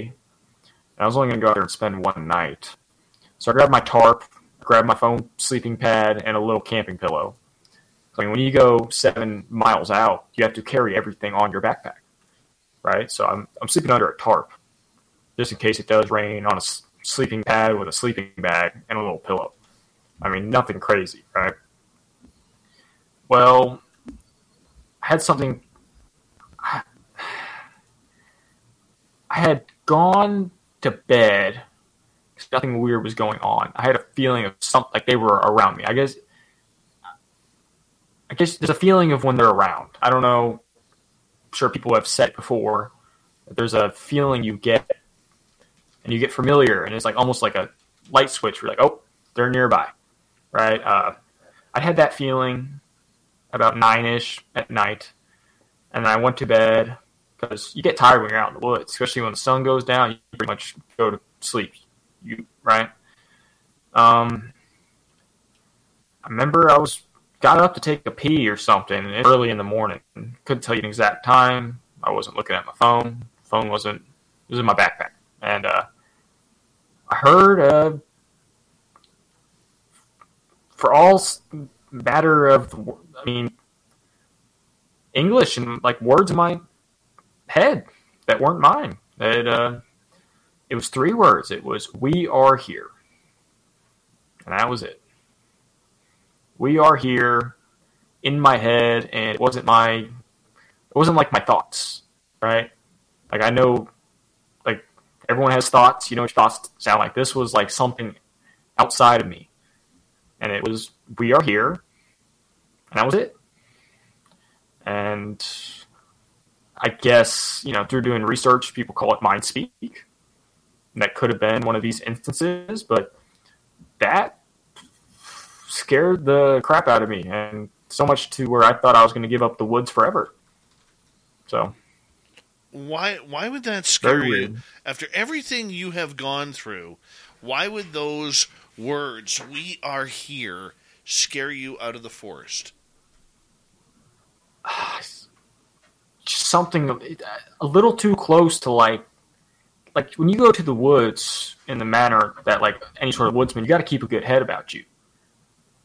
I mean, when you start hearing words that aren't your like a thought, like words that aren't yours in your head when you're 7 miles out in the middle of the woods, there's just something about it that just rubbed you the wrong way for some reason. That scared the crap out of me for some reason. Because I didn't know exactly what we were messing with. I thought it was just a big ape. This was something that said we were messing with something a lot more than some sort of ape, you know, animal in woods, for a matter of fact, right? It was just too much for me to comprehend. That's why. So when you heard that, did you just pack up and leave? I actually spent the night. I curled up into the bottom corner of the tarp, curled up, had my handgun, like, with me, right? And I sat it out, and I ended up falling asleep. I woke up in the morning, and everything was, like, peaceful again. I don't know, just normal woods again in the morning, but I ended up spending the night. Oh, goodness, man. I fell asleep, like, very quick. I was trying to try to not think about it. I mean, my fear was, what if whatever this is, I mean, 7 miles is not an easy hike, especially at nighttime with no trails. I mean, that's going to be a hard hike out. You're better off just spending the night. So, that's what I did. Have you gone back there since? I have. I ended up stopped going to the woods totally, which, I mean, that gives you an idea. When a woodsman stops going to the woods totally for a long time is something serious went on. That's all I can explain it as. Something that was too much for me to handle. I can understand the footprints and all that, but once you start getting into voices in your head, that's really weird to me because I've never had, you know, I have no mental health issues or nothing of that matter. You know what I mean? And you hear, "we are here" in your head. I mean, how do you rationalize that? And I couldn't. It was almost like a PTSD type thing for a couple months. So much to the fact that when I started going back to the woods, I'd hike out 100, 200 yards, and then I'd get like too scared, and I just had to go right back to the car. I had to wean myself back into going to the woods after that experience. Do you think they were trying to put that fear in you, or the reality of the situation is what hit you? I think the reality of the situation, that I'm not messing with what I thought I was messing with. I assume these are more animalistic type creatures, and this was something that went more into the supernatural, you know, woo side, right? And I just wasn't ready for that at that time. How do you feel about it now? Still kind of weird, but I can kind of comprehend it a lot more now because I've done a lot more research and I realized you're not the only one. I thought I'm this lone crazy guy 7 miles out in the woods and I'm hearing voices in my head. What's wrong with me, right? I thought there's something wrong with me and I'm going crazy from staying out in the woods too long alone or something like that. So now I take it kind of matter of fact, but I don't talk about it with many people until now with your however many listeners, right? But oh, nobody's listening. Just weird. Nobody's listening. It's just you and me, man. The only reason I bring it up, though, is because this is things that happen to people, and I'm sure I'm not the only one. You know what I mean? Right. So if I can say it and someone else had something similar happen and they're willing to talk about it now, that's a win in my book. So now, did you eventually put this happenstance together with your buddy who had the vomiting experience? Yes, I only told two people about that experience for 2 years now, probably a little under 2 years now until now. I only talked about it with my father, because I knew he wouldn't judge me, and my buddy Alden, who was the one who had thrown up. And he thought it was kind of weird, but he believed me. And I thought, at least he's not going to make fun of me and tell me, oh, you're crazy and not talk to me again, right? So I did talk to him about it, and I talked to him about most of the stuff that happened to me. So much of the fact that he started going to the woods with me, and he started experiencing similar things. So it's one thing me telling you what happened, and then you go to the woods, and things are happening to you firsthand. You know, it's kind of like a, hey, I wasn't kidding with you. I wasn't pulling your, yanking your chain, right? So, wow! I would love for you to get back out in that area. Love for you to get back. I had afterwards, and there was actually. I'll tell. How much time do we got left? We got about 30 seconds, so hold that story. All right, I'll tell you. And I do have a question from the audience coming in for you. So we're going to go about another 15 minutes on Sasquatch with Nicholas, and then his final 15 minutes, we're going to get into his near-death experience and what he experienced with that. It's a great show tonight. Nicholas Shaughnessy, all the way from Texas. He's an avid outdoorsman. He's now a Sasquatch researcher because of his own personal experiences and close encounters. How much better does it get than that? Yeah, that's what we're dealing with tonight on Spaced Out Radio. Nicholas Shaughnessy is our guest. No books, no movies, no documentaries, just personal experiences of what happens when you venture into the woods of Texas alone. Spaced Out Radio continues right after this.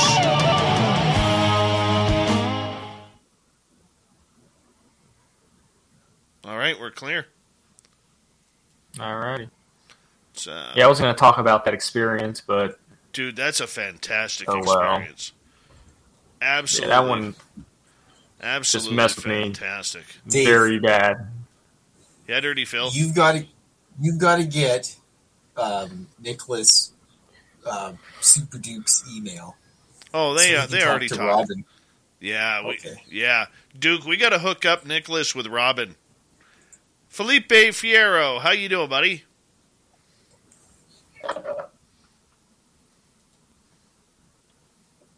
Dennis Zuniga, a good veteran, he'll go with you.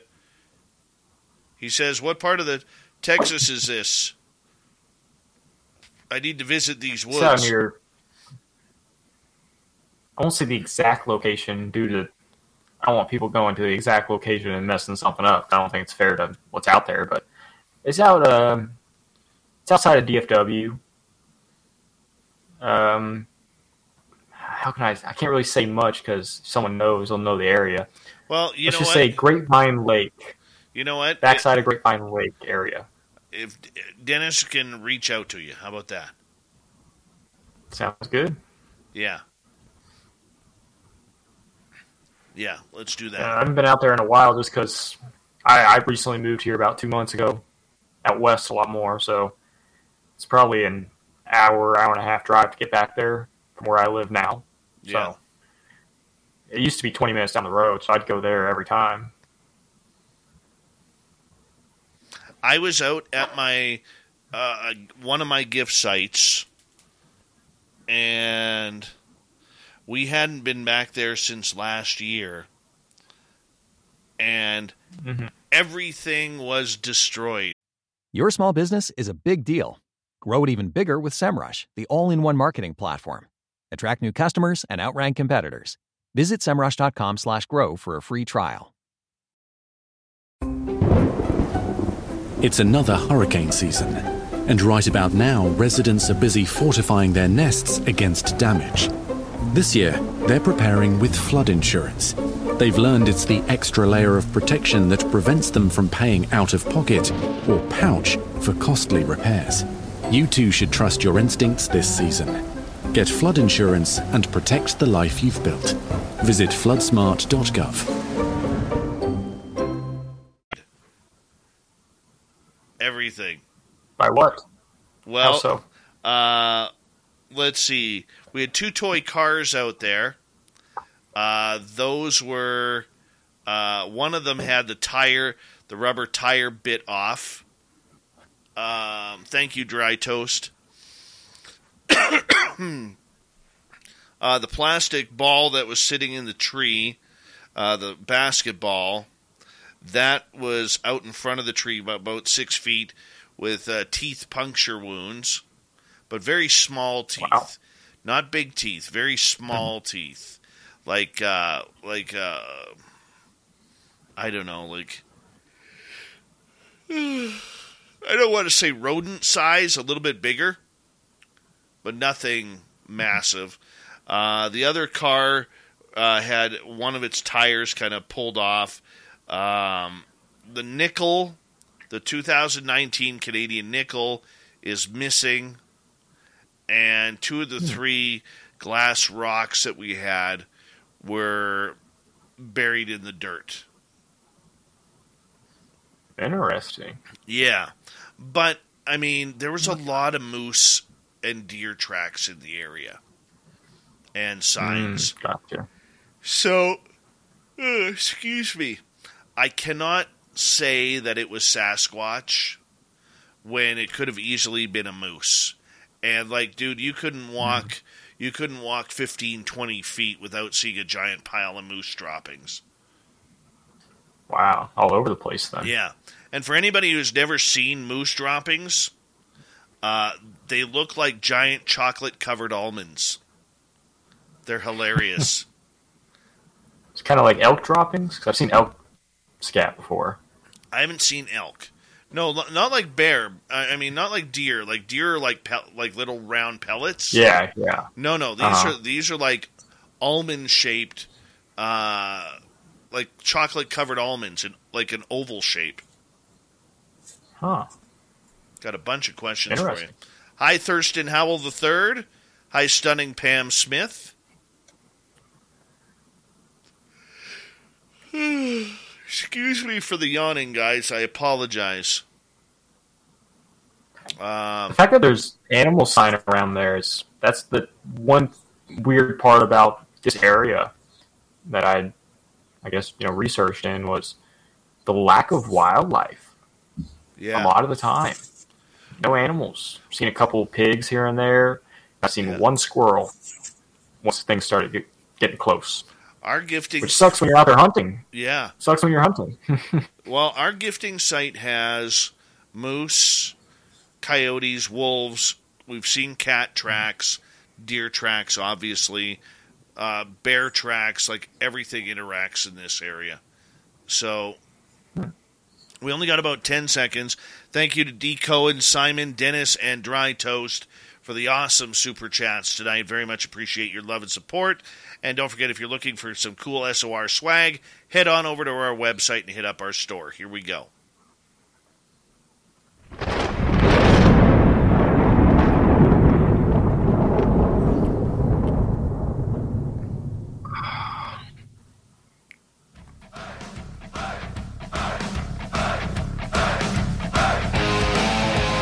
We passed the halfway point of Spaced Out Radio tonight. Good Good to have you with us. Thank you so much for tuning us in. My name is Dave Scott. Very much appreciate it. I want to remind you that if you missed portions of this show or others, check out our free archives at youtube.com/spacedoutradio. Do us the favor, hit that subscribe button. Our website is spacedoutradio.com. We have a plethora of features for you. Rock out to Bumblefoot, read Shirky Poo's Newswire, check out our swag as well. Follow us on Twitter at Spaced Out Radio, Instagram at Spaced Out Radio Show, and on TikTok at Spaced Out Radio. We have, until the top of the hour, Nicholas Shaughnessy. He's been telling us about his amazing close encounters with Sasquatch in the state of Texas. Nicholas is going to take some questions here from the audience here. And then in a few minutes' time, we're going to get into his near-death experience. Nicholas, welcome back. Hello, everyone. All right, let's get to some questions from the audience. Brown Dwarf is wondering, did you document any of your findings or happenings? I've taken pictures of some of the odd things, like footprints, taken pictures. I know two for sure. Third one could be, and I have a little video of a fourth one, but I've taken pictures of tree structures and like kind of weird things like that. But if he means documenting, such as writing like a booklet with dates and times, and no. All right, let's move on to the next question here. This one comes from Dennis. Yeah, what part of Texas is this? He wants to go visit with you, and you said somewhere just northeast of Dallas-Fort Worth? Yes. If anyone knows, out near Roanoke, Texas. It's Roanoke and Justin, Texas. There you go. If you know the area, then you can't miss it. Backside of the railroad. Felipe wants to know, have you ever had an encounter with a chupacabra? I know you have some of these creatures in Texas. I have not. I've seen managed coyotes, but nothing I can say is a chupacabra. All right, we got a pair of questions here from Alien Critter. Nicholas, have you had any UFO sightings while out in the wilderness? I have. Oh, tell us this story then. Pretty much. I've seen weird lights in the sky once where I don't even know if it's a UFO or an orb, but there's something just shooting through the sky that it can just stop and it hovers there and it pulsates. This happened to me once with buddies where there was a green light pulsating when we were on the backside of the lake fishing and camping one night. It was a green light pulsating in the sky, and it was sitting there for about 20 minutes. And why we didn't film it, I have no idea. There's something about it where you just don't think about filming it. And I went to go take a leak, and I came back, and my buddies were freaking out because where that green light had been, they said it had shot into nothingness at a rate they couldn't explain. So I didn't get to see it disappear, but I believe both of my buddies, when they say they saw the same thing. Right on. All right, let's get to Purpose and Grace. Did you keep any of the rock gifts that were left for you? I have. Kept two of them. I don't have them with me right now because, still got stuff from moving and boxes. They're in a box somewhere. There's some pretty cool ones in boxes somewhere. And a follow-up from Purpose and Grace. When you heard the voice, what did it sound like? The We Are Here? It's kind of like a, sounded male-like, but not, it's hard to explain exactly how it sounded, but it was like a male English voice that wasn't mine. That makes sense. It was clearly English, we are here, and male, so that was not my own. All right, just a couple more questions that we have for this.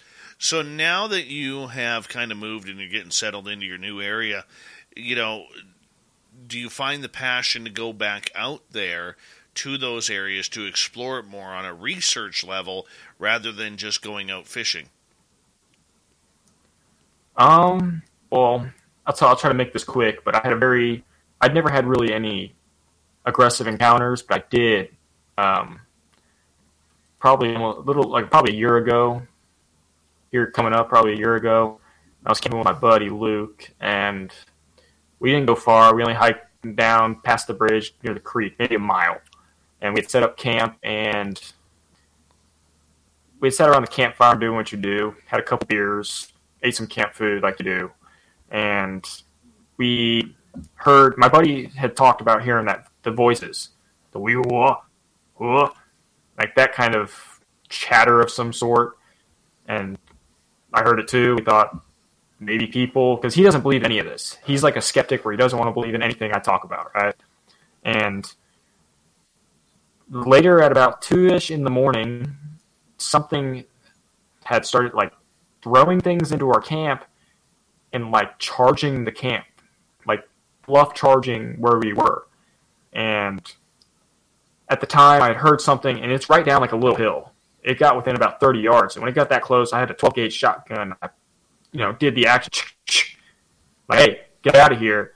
And that just made it even angrier. Whatever it was started freaking out. We got to the point where we looked at each other, didn't say a word. And we decided we're getting up and we're leaving. And grabbed our fishing poles, grabbed our cooler, and we started just going through the... It felt like a horror movie. Like dark woods with your headlamps on, just running in any direction. You don't know where you're going, you don't care where you're going, as long as you're not going the way this thing was. I ended up losing my glasses. All of our fishing poles ended up breaking in half because we were hitting trees just trying to get out of there. We could have stepped on a snake. We could have stepped on anything. But yeah, I ended up losing my glasses, breaking all the fishing poles, and he doesn't talk to me anymore.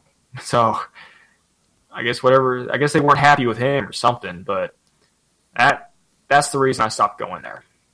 We got ran out, and I got home later, and my mom was there. She's like, what are you doing home at 3 in the morning?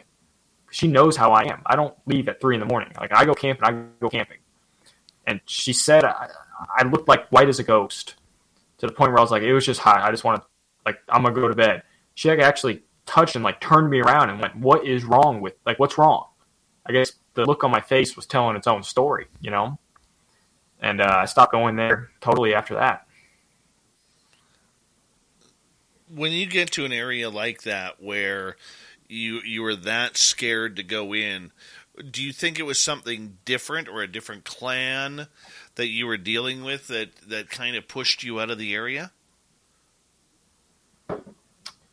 I talked to Carter Bouchard about it. He thinks possibly a rogue individual out there.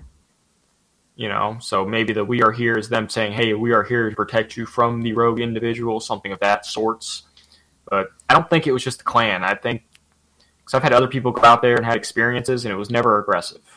This was outwardly an aggressive encounter. And I think a rogue individual, something of that sort. Right, that maybe you accidentally entered into one of its hunting areas or something along those lines. Maybe. I mean, whatever it was wasn't scared of a 12-gauge shotgun, you know.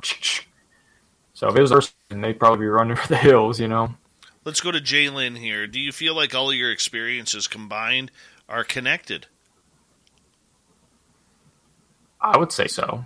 It's almost like especially in that area, I think everything's really connected at the end of the day. I'd gone to this area beforehand for my experience in Oklahoma, and nothing had been happening to me there. It's almost like whatever it was somehow followed me 200 miles home to this area of woods I had frequented. So I think it is all connected in a way. Well, I mean, that almost sounds like a hitchhiker effect that we hear so much, that maybe you pick something up from that original incident a couple of years ago, and it actually is like what Alien Critter is asking in the chat room. Have you had any ghost-like encounters while out there? Not ghosts. Seeing what you can, I guess, what you can describe as lights moving through the woods once. I guess orbs. Not ghosts, though. Nothing I can say is like a ghostly partition of some sort now. Bomber wants to know if you've already listened to Ronald Moorhead's Sierra Sounds and if that was similar to what you heard. I have listened to them. Something, it's not exactly what I heard, but there's one part of that, like, the Sierra Sounds that really stands out that, like, gives me chills. So I've heard it multiple times. It's like a, hoo-ha! Hoo-ha! Some sort of, like, hoo-ha! Like, samurai. Like, at that part of the samurai chatter I have heard multiple times. So, yes, somewhat similar. Excellent. Exactly. All right, I want to change topics here because you recently had a near-death experience, and we can't go into too much detail about it because this situation is getting ready to go to court, so to speak, or legal action getting ready to happen. So we got to be real careful with what we say here. But I'm going to let you tell what you feel is what you're allowed to say, and then we'll get into it from there. So how did this happen? I had an accident. Let's just say it involved gunshot wound to my left thigh about a month ago. And, ambulance came. Thighs bleed a lot, especially when a bullet goes through it. And they came. They got some bleeding stopped. I was bleeding quite bad. And they put me up on the stretcher, which hurt quite a bit, and they rolled me out to the ambulance, in which they started hooking me up to all the stuff, you know what I mean?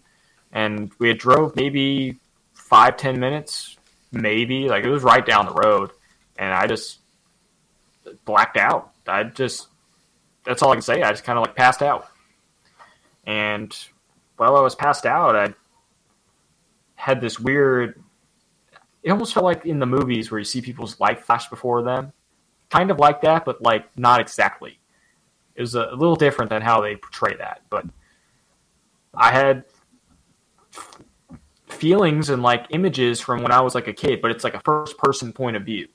It's not like I'm watching, in the movies, you're watching yourself do things with people. It wasn't like that. It was a first-person point of view, riding bikes when I was with my friends when we were kids. Right? My first fish I had caught, first kiss. I don't know. That kind of stuff is just me going through some really good core memories. And then I came back to before I got through all of them. So I remember the feeling being very, very peaceful, surprisingly peaceful, no worries. It was the first time in my life I had been at total, blissful peace in a way. So, yeah, and then I came back to, and we're getting to the hospital, and, I felt like I was only gone for, in that, state for maybe, 5 minutes, but had to have been a lot longer, because I came back to, and we were, my 5 minutes was real life 20 minutes, if that makes sense. So, I don't know if that was blacking out from blood loss, or the pain and the shock of the incident, you know what I mean? But they got me to the hospital, got me all taken care of, got me all stitched up, did all their scans and all that kind of crap, and here I am alive talking to y'all. And I'm glad for it, because I don't want to die at 22. Well, you got a lot more Sasquatch encounters to have before kicking off for the final time. But, the reality of when you blacked out to when you started seeing those scenes, how long was that? It wasn't right away. There was a small, maybe 30 seconds before I started seeing those scenes. I don't remember much. It was probably more darkness. It was I'm there and I'm me. But I'm not there, and it's weird. I don't know how to explain. It's one of those things you have to experience to understand, right? And it wasn't right away, but then it ended up happening. I don't remember seeing myself. People talk about you go up and you see yourself in the back of the name. I don't remember anything like that. I just remember it all going dark for about 30 seconds, and I thought, and then a very blissful, peaceful feeling. And then I started seeing these, moments. I started reliving really core memories that I'd had, starting at childhood all the way through, like I said, first kiss type, high school experiences, too. Very weird. Very peculiar. Made me feel a lot better because I was always scared of death. And that made me feel a little better about the peacefulness I felt was just... interesting. It made me feel less bad about, you know, you die, I'd be freaking out. I wasn't freaking out at all. I was very calm and at peace with everything. Very weird. You didn't see any loved ones. You didn't hear any voices, nothing. It was just going through scenes of your life, kind of. Yes, like, with loved ones as well. Right. Like, you know, first time doing things as, you know, 5 years old, whatever, riding a bike, stuff like that. Loved ones. I saw my mother and my father, and that was it. I saw a couple friends throughout my childhood. Thank God I didn't make it through the whole reel. I almost felt like there's a reel, and I made it only halfway through. Right? So you almost feel ripped off. Made it only up to like kind of, but part of me is like, did I really want to make it through the reel? Because that's probably not going to end well for me, you know. But I came back too, and the doctors, the people in the back, you know, they three guys in the back of the ambulance with me, right? I'm, you know, I had a hole through my thigh. They're busy worrying about blood loss, trying to pack a wound, trying to like make blood stop coming out. And they came back. I came back too, and I guess they were really happy. So I don't know what they saw on their machines. I never asked questions, so I don't know if there's records of it somewhere. Of maybe I flatlined, because they did have me hooked up to all sorts of stuff, right? Everything. I was hooked up to all sorts of wires. They had a thing in my nose, all that kind of stuff. So maybe they saw me flatline for a while. I don't know. I didn't see anything about it. They didn't tell me anything about it, but they seemed relieved that I was like back and responding again. So maybe going into shock, I think, maybe something like that. That is very cool. That is very cool. I mean, tell us about what that piece is like. Like you said, it was very peaceful. What does that feel like? It's hard to even put it into words, if I'm honest. It's one of the, I mean, you have to experience it to explain it in a weird way. Like, I can't tell you exactly how it feels, but like feeling of total contentness. You know, sometimes you get those like waves of like, I'm in a good place. Like, you know, you get those bits in your life where everything just seems to be put in place where you need to be. And you can almost take like a deep breath and sit back. You almost get this like peacefulness from that. It was similar to that, but times 1,000. I mean, unlike anything I could compare to the real world, really.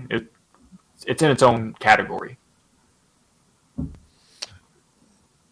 Did you feel pain, or was it all?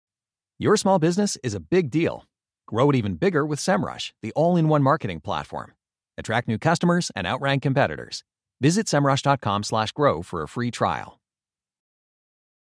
It's hurricane season. Flood insurance can help you avoid paying out of pocket for costly damage. It's time to trust your instincts. Get flood insurance and protect the life you've built. Visit FloodSmart.gov. Love or just cherishing the moments as you were viewing them? No pain whatsoever. It was happy. Happy-go-lucky. I mean, it was enjoyable. I hate to say it, but it was enjoyable. It was no pain, no worries about, you know, you're always worrying about what I do tomorrow or I got this done. No worries about anything. Just like, it's hard to put into words, really. It's something in its own category, in my opinion. No pain. I didn't feel pain till I got to the hospital. I mean, because you got so much adrenaline going through. You know, for the first, I live a little more out of the country, so it took them about 15, 20 minutes to come get me. Towards the end of that, once they put me on the stretcher, that hurt a little bit because they had to pick my leg up, but no pain until I got to the hospital. So. Okay. Yeah. So the fact that you were blacked out, did you talk to any of the EMTs or doctors or nurses about it? I asked them if I'm alive. I was like, am I going to live through this? Am I alive? Like, yeah, you're good. Like, just keep talking to us. They just wanted me to keep talking to them for some reason. You know, like, keep talking to me. Keep you going until we get to the hospital. And then I was kind of feeling decent once I got to the hospital. I was actually talking to them, normal conversation. they started giving me some drugs to like numb the pain. I don't remember. I think it was like fentanyl or something. And I heard them say fentanyl, and I started freaking out. Like, wait, y'all put fentanyl into me? Am I going to die from that? They're like, relax, you're okay. Like, we're going to take care of you. So, yeah, I remember asking them multiple times, like, am I alive? And that feeling of being alive didn't, like, I remember being in the operating room because they billed me in through the back door, like medical emergency, right? And I was sitting there and everyone's asking me questions and I'm just amazed. I'm like here. It almost seems surreal, like something out of a movie. Then after about an hour, I realized like I'm alive. Like I'm here. Like I'm all me still. So that's surreal just going through that. You know, you don't take another day for granted after something like that. No doubt. Just happy to be awake in the morning. Well, that's going to feel good, man. That's going to feel good. I mean, yeah. Gosh, I've never gone through that. I hope I don't, you know, but for those who have, the majority of the time, it's stories like yours. It's very peaceful. It's very calm. Did you hear any music or outside of your parents or yourself in a first person? Did you have any encounters with other people or spiritual beings? No encounters with anything. I never, like, I was there. It's weird to explain. Like, I'm there, but I'm not there. Like, me and my body, who you see, Nicholas Shaughnessy, is not there. But like, whatever you are to yourself, I guess call it spirit, soul, whatever. Like, that was there. Like, I'm there, but in a different way than I am here on the real world. I never saw any other people or beings or anything of that. I just went through that highlight reel till about age 12, 13, and then I came back to. And I'm looking dead at the ceiling of an ambulance. You know what I mean? So, yeah. Wow. So, of all the experiences you have had now, where you've seen a UFO, you've had a near-death experience, you have had these interactions with cryptid creatures. You've seen orbs going through the trees at night in the middle of the forest where there should be no light whatsoever. What do you think's going on with you? I have no idea. My buddies think I'm some sort of like magnet to weird stuff for some reason.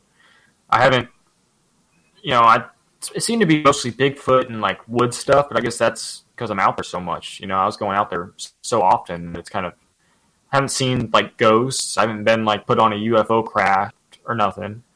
And we don't have the time now to, but the missing time that had happened, but I don't remember anything from that. So something's going on. I don't know what, but I kind of wish I could go back to my normal life where I don't have to worry about anything weird in the woods. I can just go out there and nod off on a tree, take a siesta and not worry. But I'd be more worried. Can't do that anymore. I would be more worried about the hogs coming up and feeding on you than the Sasquatch.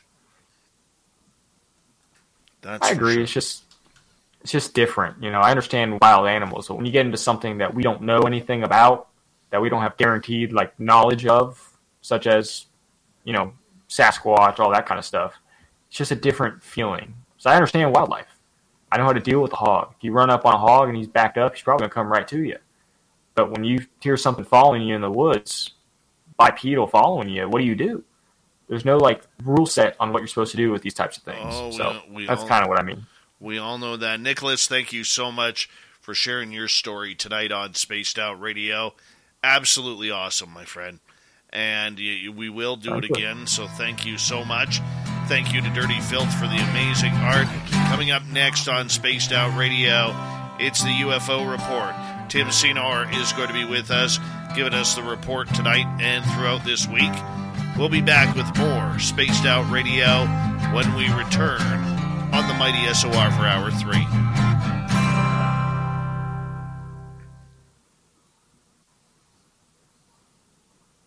Good job, kiddo. Good job. Appreciate it. Yeah, that was pretty cool, man. Sorry, everyone, if I wasn't... My first time on something like this, so I'm trying to figure out all that. Once you got through the nerves, kiddo, you were awesome. That last 90 minutes was fantastic radio.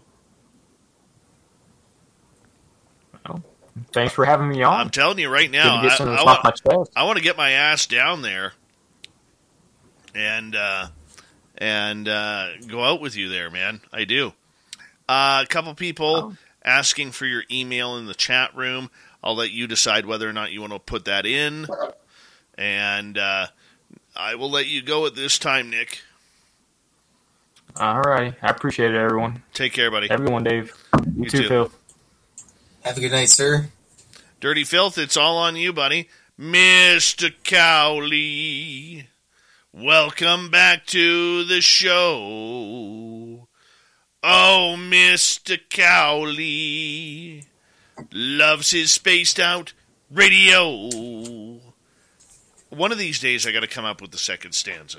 I'll be right back, Dirty Filth. It's the Dirty Filth show now. That's been like 10 years, Dave. Yeah, he's going rock away. Right at the end of the cartoons. What was that for cartoons tonight? Whole bunch of art cards. If you go to Vegas next year, you might get one. I'll probably just put it in your pocket. You wouldn't even know about it. So with these, I originally bought some art cards, and they were a certain size, and then I couldn't buy them anymore because the company discontinued them, whatever. And so I just took one of the last art cards I have left, which is the Whiskachu, which is my cat in Pokemon form. And I just went with that. So turns out this paper that I use, or like cardstock, whatever, is only 8 cards wide. And then these little strips on the side. So I went, well, I guess I'll just draw cartoons on there too. So that's what I did.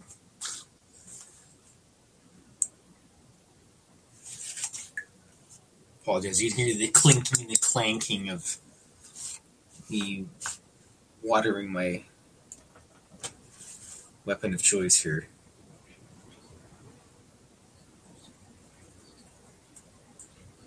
So yeah, I don't know. They discontinued this type of, or the original stuff that I was using years ago. So I've just been using this ever since, and it works out good because sometimes I like drawing these weird floral patterns. It's a good space filler, really, is what it is.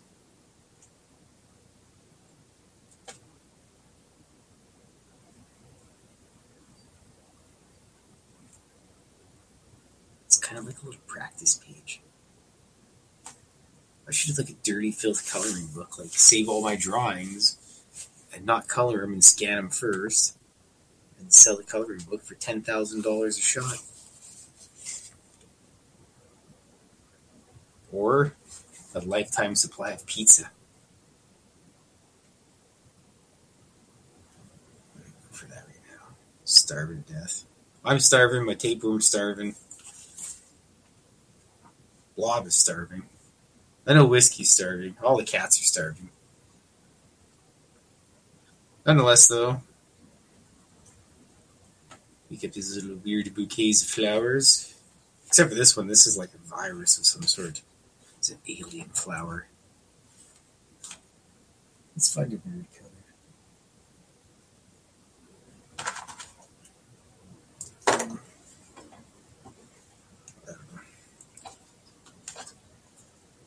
Can't find a sufficient weird color at this point in time. We'll work on that one later on. Yeah, I've been drawing these art card things for about like 10,000 years now.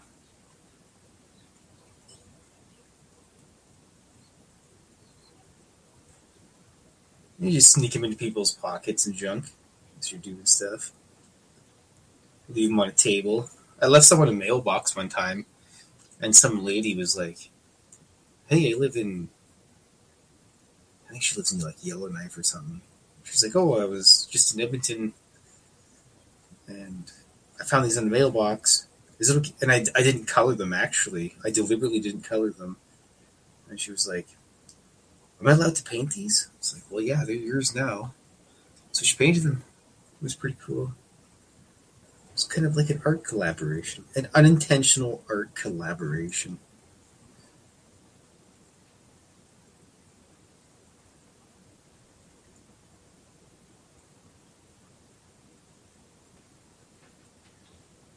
We did the Edmonton Art Walk, sort of collaborated with the lady the next stall towards me. How you doing? Hi, Dave. I'm struggling to keep talking while I'm painting here because I just go into a void. Well, you are a void. No. I'm dauntless, Dave. Big thank you tonight to Bigfoot Rob, Cat Chaser, Dry Toast, Dennis, Simon, and D. Cohen for the amazing Super Chats. It's a wonderful way to support what we do on this show. Thank you to everybody who's given us a thumbs up. We're 10 away from 100. We'd really like to get 100 thumbs up if you haven't already. We'd appreciate it. And thank you to all the veterans who are tuning on in tonight. We really do appreciate it. Here we go, everyone, with the third hour. Oh, I'm going to mute myself.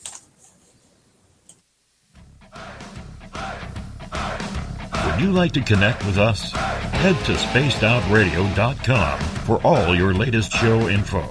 Now, back to Dave Scott and SOR. Third and final hour of Spaced Out Radio is now underway. Good to have you with us. My name is Dave Scott. Thank you so much for taking the time to join us. We really do appreciate earning your listening ears wherever you are on this beautiful planet we call Earth. Hello to everyone listening in on our terrestrial affiliates around North America and digitally on Odyssey Radio, TalkStream Live, and KPNL. All of our archives are free. Join us at youtube.com/spacedoutradio. Do old Davey the favor, hit that subscribe button. The Desert Clam has set the password for tonight in the SOR Space Travelers Club. What do you got for us, Clam? Valakula. Valakula is your password. Use it wisely, Space Travelers, as the Clam sets the password each and every night right here on Spaced Out Radio. Our website is spacedoutradio.com.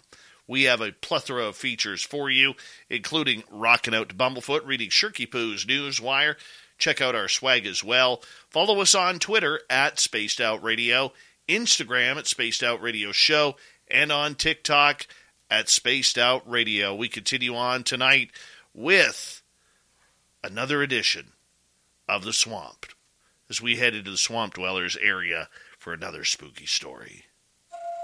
Hi, Spaced Out Radio listeners. This is Swamp Dweller. It's time for your nightly dose of spookiness on the show. If you have an interesting encounter or a spooky story that you would like to share, be sure to submit them in at swampdweller.net. You can also find our YouTube channel at youtube.com/swampdwellerreads. Now, let's chill out, relax, and together, let's enter the swamp. I've been contemplating submitting my stories, and while listening to the Mississippi Horror Stories episode, one story reminded me of an experience I've been thinking of sharing. I want to share more in the future, but this is the most recent. I'm a young woman in my early 20s.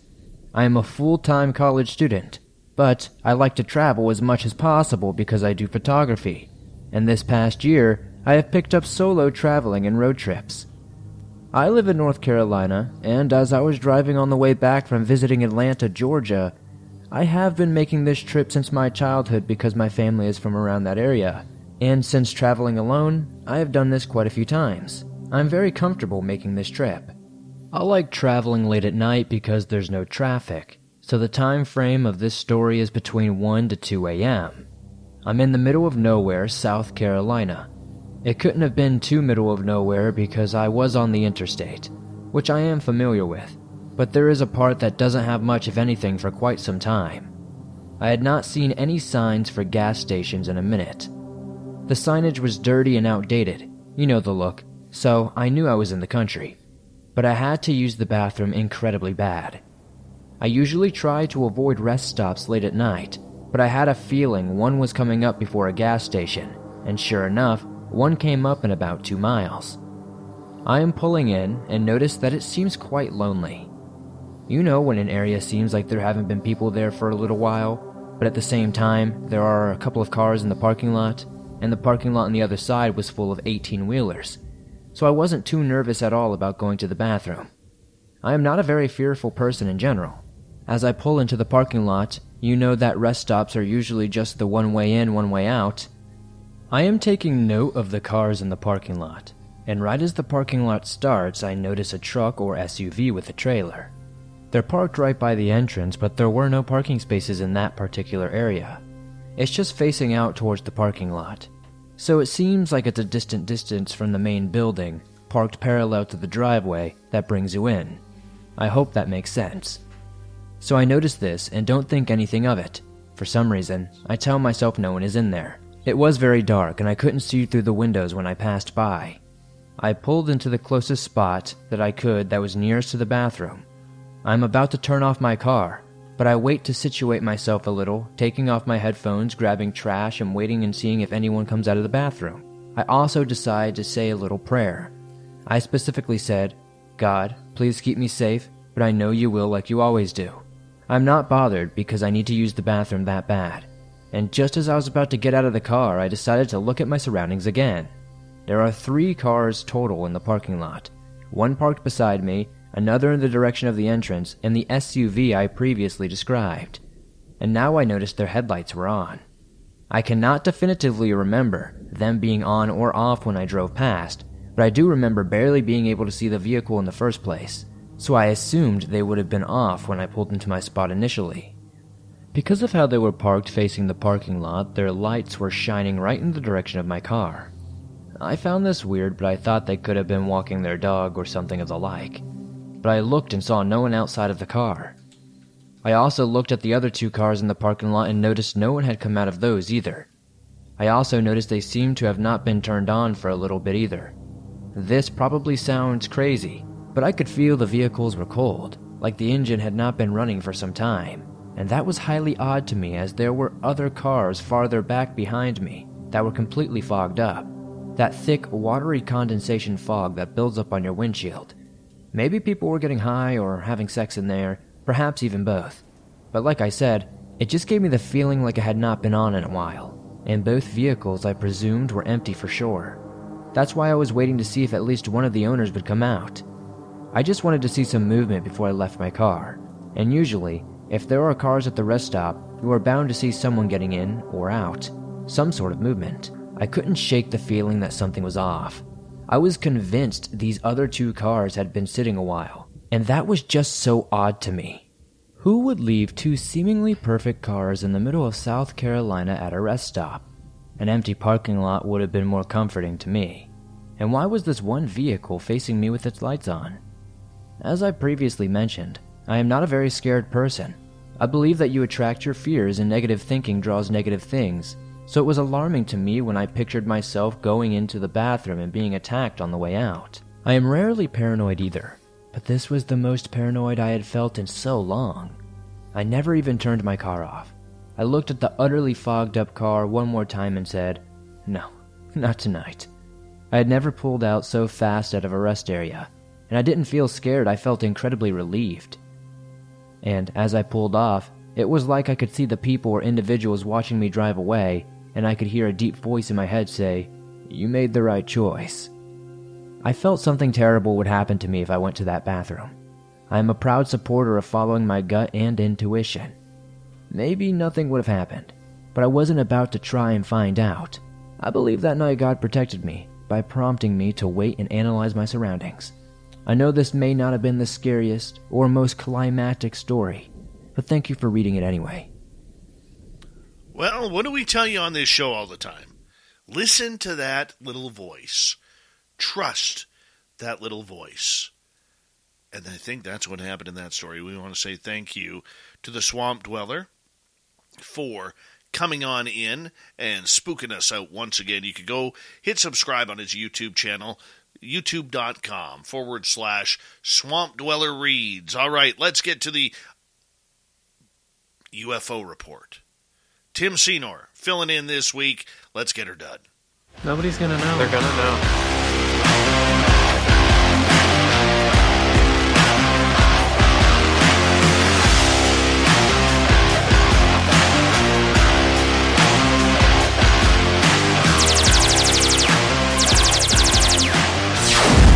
Dave Scott. Hey, how you doing there, Tim Senor? Good to have you with us on the UFO Report. Thank you for coming on in, man. My pleasure. My pleasure. Thanks for having me. Well, you know what? It's hard to see you. Our radio audience can't see you at all. But for us on the YouTube, Twitch. Your small business is a big deal. Grow it even bigger with SEMrush, the all-in-one marketing platform. Attract new customers and outrank competitors. Visit SEMrush.com/grow for a free trial.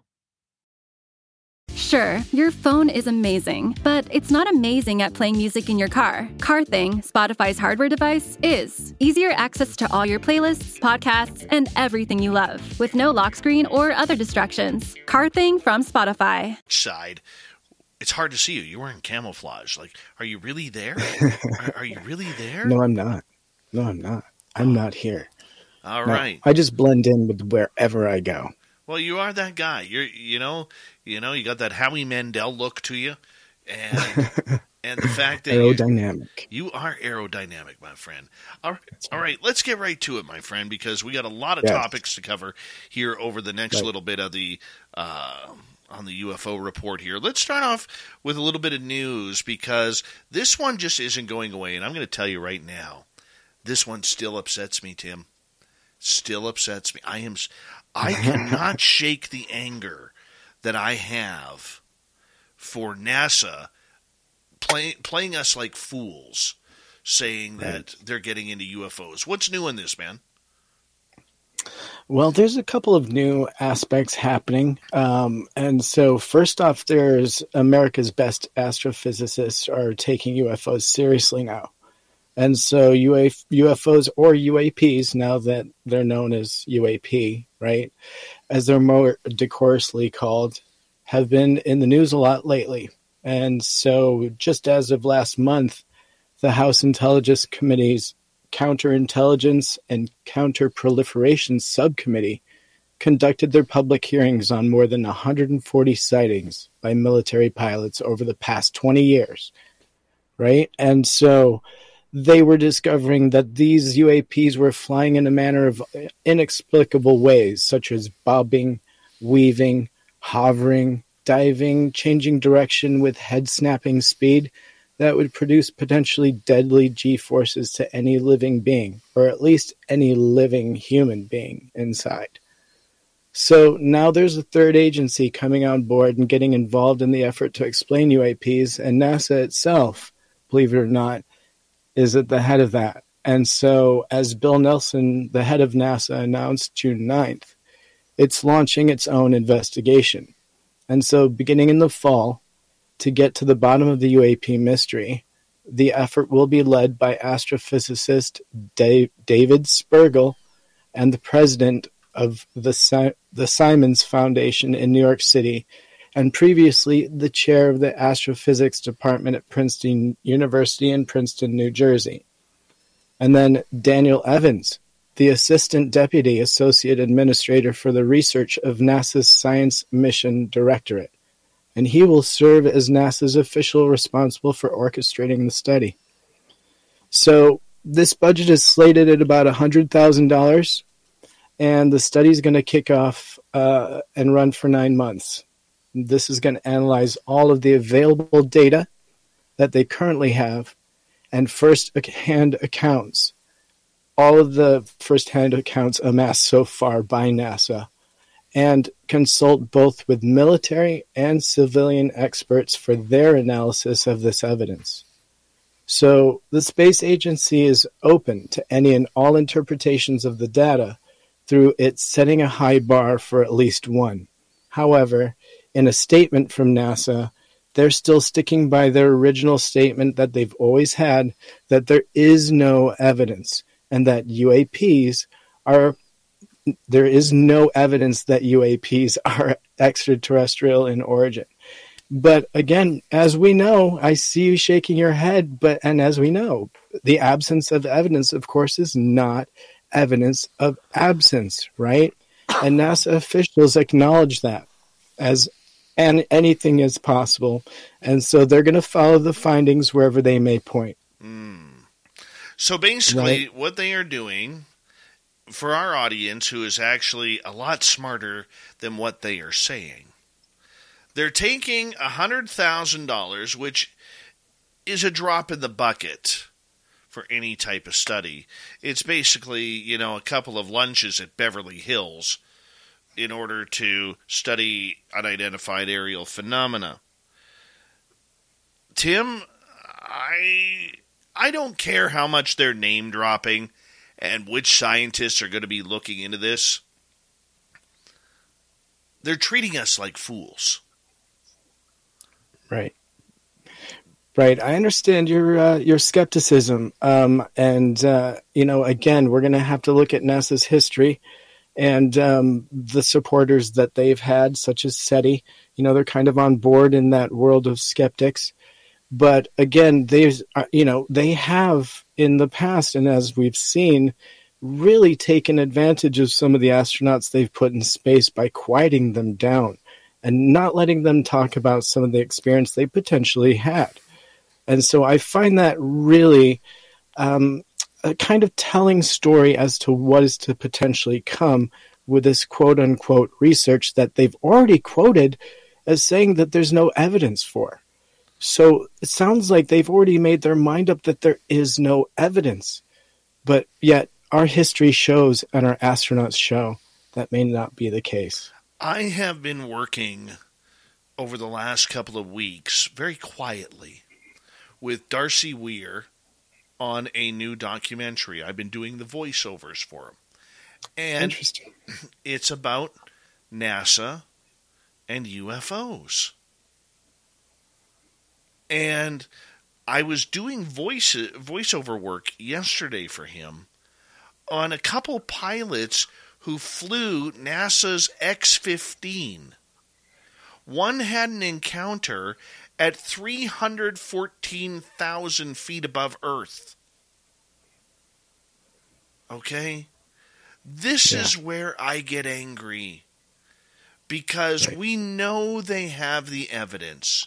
We know they have the astronauts. We know they have the pilots who have all encountered something. Never mind astronauts who, you know, some of them have lived on the space station for 6 months to a year. I mean, in 2020, there was the Russian cosmonaut who literally filmed a boomerang out the window. With his cell phone, I believe. Is that correct? With his cell phone. And and here we're supposed to believe and that this is brand new to NASA. You've been working in space for 70 years. Gemini had UFOs. Apollo. Dave, you just said a magic number there. Not to interrupt you, but 70 years. Isn't that interesting? That's also around the same time as Air Force. And, you know, let's talk about Blue Book. I mean, these things must be all related. All of our astronauts are harvested from the Air Force. And then, you know, kept under wraps, all the information under their military NDAs, excuse me. And so I think just like the point you're making here, this is just another expression of how it's going to be swept under the table. And just the fact that this is a third leg investigating, we already know that the two departments that they have set up could easily come up with the same, this is a mundane answer. And then we would have a finalized answer confirmed by NASA that this is just something mundane. Well, let's hope not. If the media would do their job and ask them, well, what about all of these astronauts who claim to have seen things in space? Because these are pretty smart men and women, Tim. NASA doesn't choose dummies like myself or many others, okay, to head up to the International Space Station or back in the day, head up in a rocket or a shuttle. They don't do that. You have to be the best of the best of the best of the best, pretty much like being a Navy SEAL. Okay, it's only the 1% of 1% that make that. That's right. And up until recently, we provided seats on a lot of our missions to Russian cosmonauts.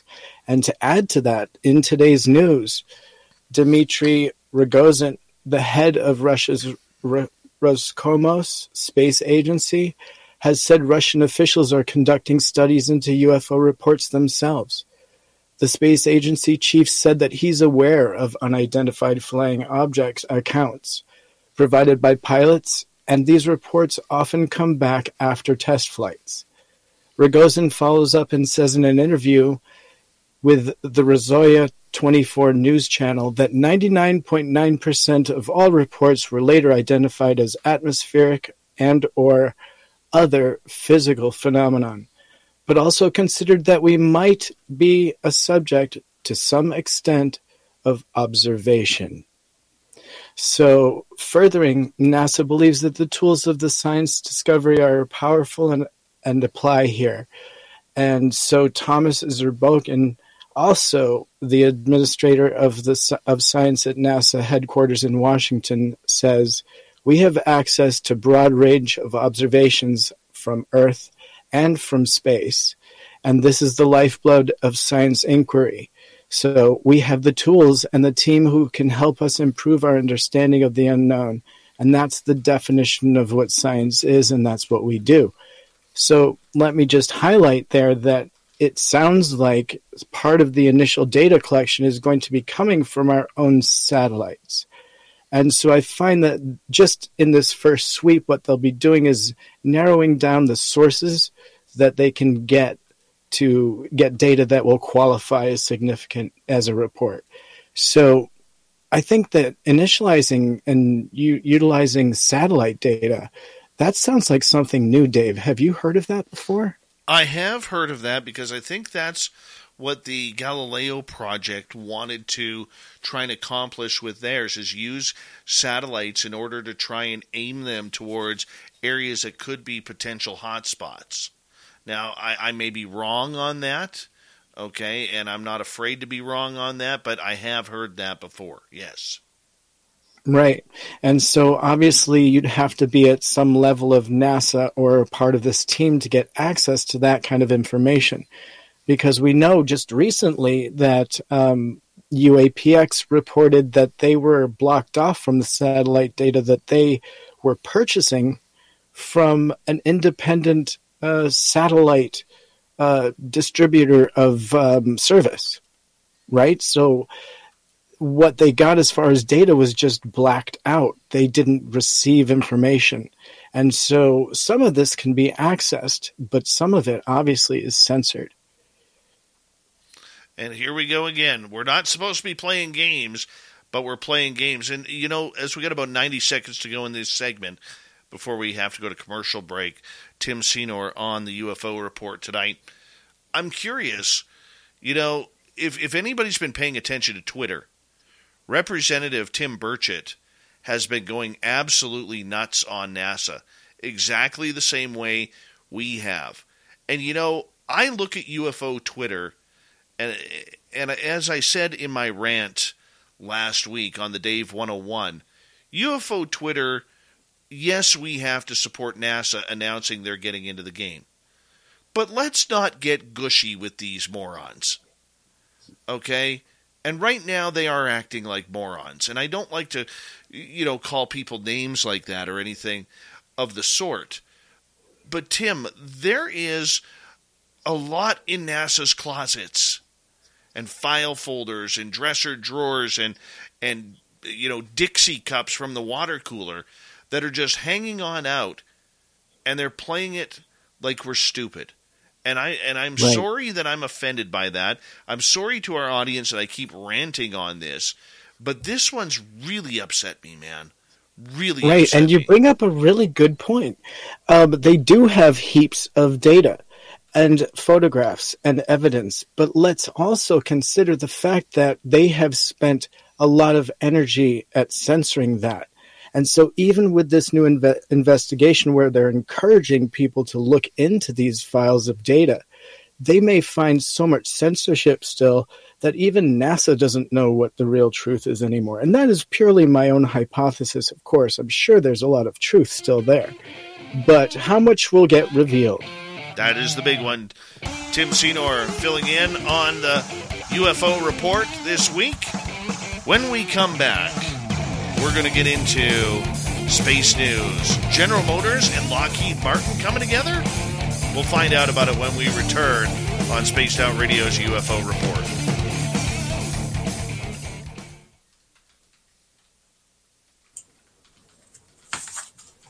Nice start, Tim. Good job. Good stuff. D-Man. So good to see you, man. Yeah, appreciate you, brother. Appreciate you. Oh, yeah. You know what? Actually, can we talk about something real quick here that you just mentioned about Tim Burchett? Or do you want to wait? Yeah, go right ahead. I think that, you know what? We may be seeing this reaction at NASA publicly talking about this right now because of Tim Burchett, and that's just a knee-jerk reaction. I mean, the timing just is pretty much on point here. What do you think? I love the way I don't know Tim Burchett from the neighborhood fox that walks around in the Green Belt. All right? I know he's a politician. I don't know. I think he's Republican. You know, I'm not following his politics. I've talked to a number of people who say he's very set in his ways with certain things. I don't care about that. What I care about is what is he saying about the entire UFO portion. And everything that we at Spaced Out Radio have fought for to bring to the public. Hi, Gorgeous Larry. Nice to finally have you here.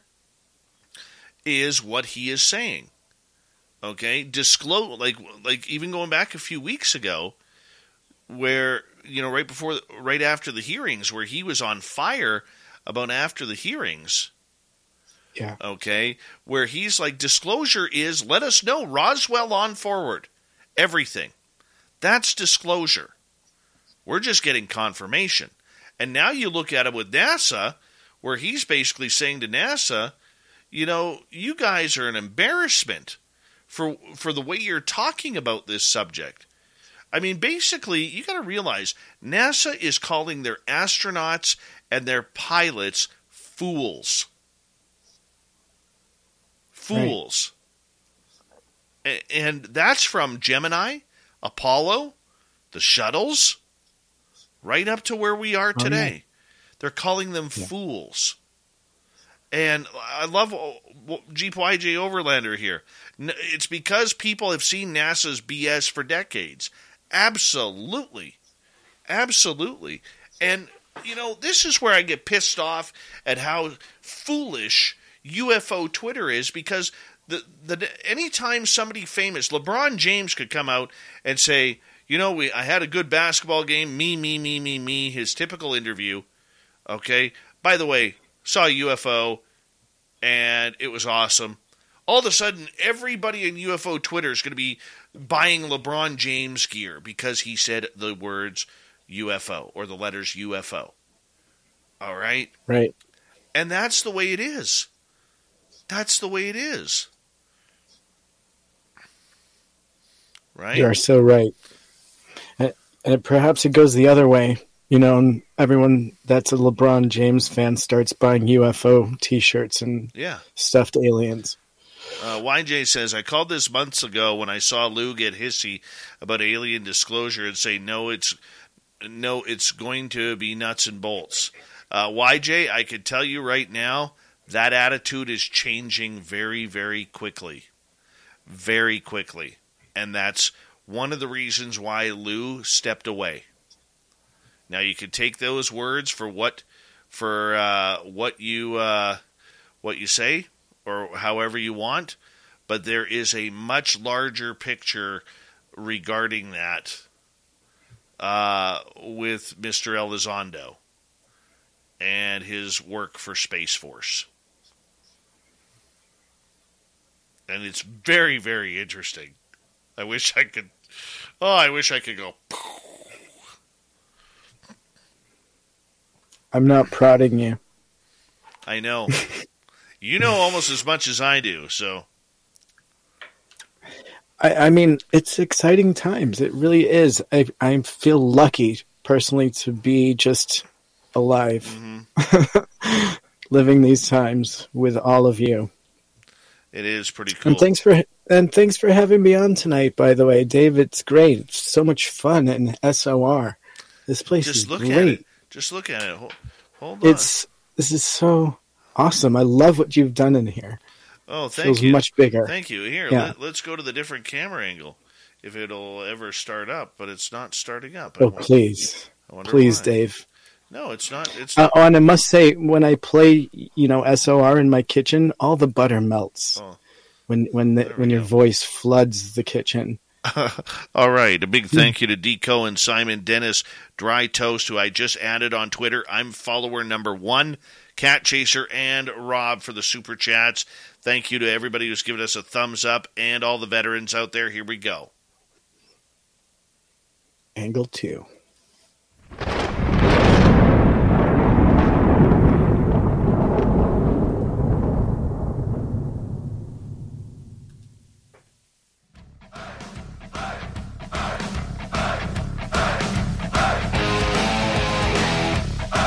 We've rounded third. We're heading for home tonight on Spaced Out Radio. Good to have you with us. My name is Dave Scott. Thank you so much for taking the time to join us. I want to remind you that if you've missed most of this show or others, check out our free archives at youtube.com/Spaced Out Radio. Do old Davey the favor, hit that subscribe button. Our website is spacedoutradio.com. We have a plethora of features for you. Rock out to Bumblefoot, read Shirky Poo's Newswire, check out our swag as well. Follow us on Twitter at Spaced Out Radio, Instagram at Spaced Out Radio Show, and on TikTok at Spaced Out Radio. We continue on tonight with the UFO report. Joining us, Tim Senor, and he's filling in this week. And General Motors, not just wanting to build cars and trucks anymore, but apparently they're teaming up with Lockheed Martin on a lunar rover production? That's right. GM and Lockheed are taking their lunar rover project to the commercial space market now. So the announcement marks the latest expansion for GM's Ultium technologies, which include batteries and the outside auto market. So last year, the companies announced a partnership to develop a lunar rover using the Ultium vehicle platform and the batteries, and use them for NASA. GM has also announced the partnerships to use. Your small business is a big deal. Grow it even bigger with SEMrush, the all-in-one marketing platform. Attract new customers and outrank competitors. Visit SEMrush.com/grow for a free trial. There are all different sizes of businesses. Big business, small business, that awkward growing phase business, the running this thing from my garage business, and the OMG we can't hire fast enough business. Wherever you are in your business journey, HubSpot's powerful but easy-to-use CRM platform grows with you. It lets all of your teams work together seamlessly, whether that's just you and your roommate or colleagues across multiple time zones. Grow better with HubSpot by connecting your people, your customers, and your business. Learn more at HubSpot.com. Or test the technology in electric motors for trains, boats, and other systems. So GM and Lockheed Martin said Thursday that they plan to produce an array of moon roving vehicles for commercial space missions and services powered by the automaker's electric vehicle battery technology. So the partnership to develop a lunar rover utilizing its Ultium vehicle platform and batteries for NASA will help in assessing projects following a bid for its upcoming Artemis missions to the moon. And so this is looking to me like they're taking their new technology and slapping it into a few different rover options that are going to work for different missions, not just with NASA, but with other independent corporations as well. But it sounds like some of the first ones are going to be going to the moon on Artemis. Gee whiz. I mean, two things that I have to say about this. It's really nice that we're going to now pollute the moon with lithium-ion batteries, that portions of those batteries cannot be recycled. Ultium. They're called Ultium batteries. And so, but yes, it'll still look like somebody's Duracells in the backyard. My question is, where are they finding the diesel generator to have the rechargeable plug-in for the electric vehicle? All right. That's my first question. Right. But number two, and as you can see, I'm not a big fan of these. Are good questions. No, these are great questions. I might have a couple answers, but go ahead. Okay. I did do a little research. Number two, why would anyone pair up with General Motors on this? General Motors can't figure out. No, but let me speak here for a second, okay? Okay. Let me speak here for a second.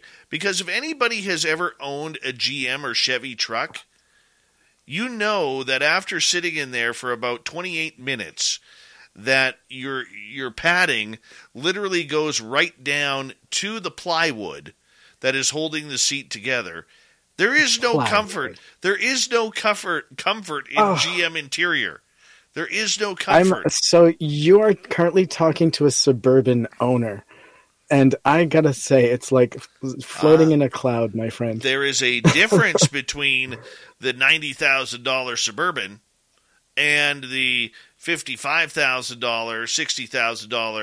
$60,000 Sierra 1500. I'm serious. I'm not going to – we don't have to go here. We are men, but we don't have to talk about trucks. We just don't have to. We can rise above the fray and not talk about trucks. But either way, interesting. Lockheed's on board, so, you know, I find that interesting. And so I think what it really is the GM is bringing the Ultium battery, which is actually something that they use in a lot of their electric vehicles on this planet. And so they're taking that tech and offering it to Lockheed. And I believe a lot of what the technology in this battery is going to express is a lot of rechargeability within the vehicle itself. So just the momentum of the vehicle is going to recharge the battery, you know, and so it's one of those old school things where hopefully, you know, it doesn't fail once it gets to the moon. And I'm sure they'll do plenty of testing. Realistically, too, that car will probably have some sort of, you know, solar energy panel on there in order to recharge the battery, which would make sense because the moon does get a lot of sunlight each and every day. So, I mean, I could see that happening. Not a problem. There's a dark side, though. A permanent dark side of the moon, so that's something to consider. But I'm sure they've done the math. I mean, they must have done the math, bud. They're doing it. So I think it's pretty interesting. And I also kind of see, you know, Artemis is slated for, 3 years from now, I think? Something like that. And so, you know, they're going to have to scramble to get that technology together if they're only just starting to put the partnership together, so... We'll see what happens next. Well, they're still in test phases for Artemis, and they're hoping that Artemis 1's moon mission launch options run through June 2023, so 1 year from now. 1 year from now that we could see at the earliest something happening. Interesting. Wow, they're really going to have to scramble if they want to get on board that. You know that's going to be pushed back. You know there's going to be pushback there. It is NASA. It is NASA.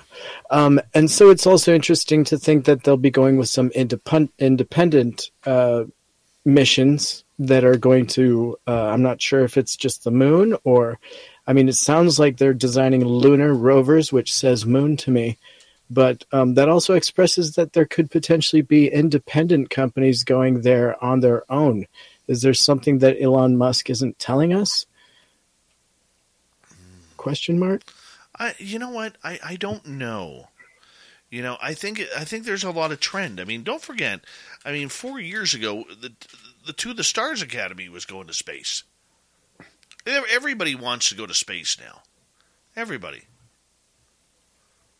You know? Absolutely. Right. It's a popular thing to do. And you can do it with Virgin, right? Doesn't Virgin fly to space? Yeah, for I think a couple million a seat right now. Right, right. I find that interesting. You know, and so people are willing to spend a fortune to go to space but not invest in UAP science. I find that distressing because this is really the most in my personal opinion, and I think it's been expressed other places, that this is potentially the most important science mystery of our time and of our generation. And, you know, it is intensely interesting to investigate. It's not a simple answer. You know, it really isn't. Very true. All right. Third one, you got a film review that you were checking on out. Alien Abduction Answers. What's this all about? So a brief synopsis is the government's of the world cannot hide anymore that alien contact is happening. And this is a film of what, why, and how it is occurring. Right. And so it's a film produced and directed by a new friend of mine named John Yost. And he worked with Whitley Strieber very closely to produce this film containing a lot of abduction experiencers and their story. And he weaves his own personal experience throughout the film in a very elegant way. Tells a very, I guess, scary or, you know, potentially scary story that he has lived himself. So it was a really elegant way for him to tell this story and kind of a bigger picture at the same time, because I'm sure for somebody that lives an abduction experience, that is something very personal, and I'm sure it would be really hard to come to terms with, and especially on the level of being able to put together a documentary about it. That would take a lot of charisma and spirit to do. Look, when you do a documentary on something as personable and as unbelievable as alien abduction, you're really putting your entire life on the line, going public like that. You really are. And I commend anybody who has the strength to do that. You know, I've been pretty open with what I've experienced personally on this show, you know, but I do worry about my children. What are their people saying? You know, their friends' families, their bosses. When my dad's a little bit of a weirdo. You know what I'm saying? There's the stigma, and I mean it is changing, but there's a heavy one that comes with such an up and close and personal experiences such as this, especially when it could be something really, you know, intimate or, you know, potentially personally devastating. There's a ton of PTSD involved with this, and I think it's obvious for anyone that's really gone through it. And so to watch John Yost in his film expressing his experiences and talking with Whitley Strieber, you know, obviously was a lot of therapy for him, because he got through the film. And then he wove other people's experiences that he had come across and their stories. And so there was a lot of people that kind of found the strength to come together for this documentary. But I have to say, really, really well done. And if you're interested in the topic, I think this definitely is a great introduction to it in a way that makes it very believable and realistic to someone that may be a little unsure of how they want to feel about this topic. Well, we should let our audience know, too, that on July 7th, we have John Yost coming on the show. Fantastic. He's tentatively agreed to come on that night.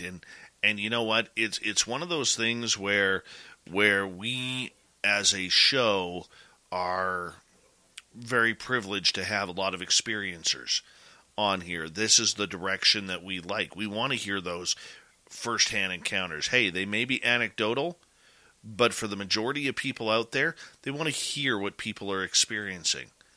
You know, there's a lot of critics to the anecdotal evidence, that's for sure.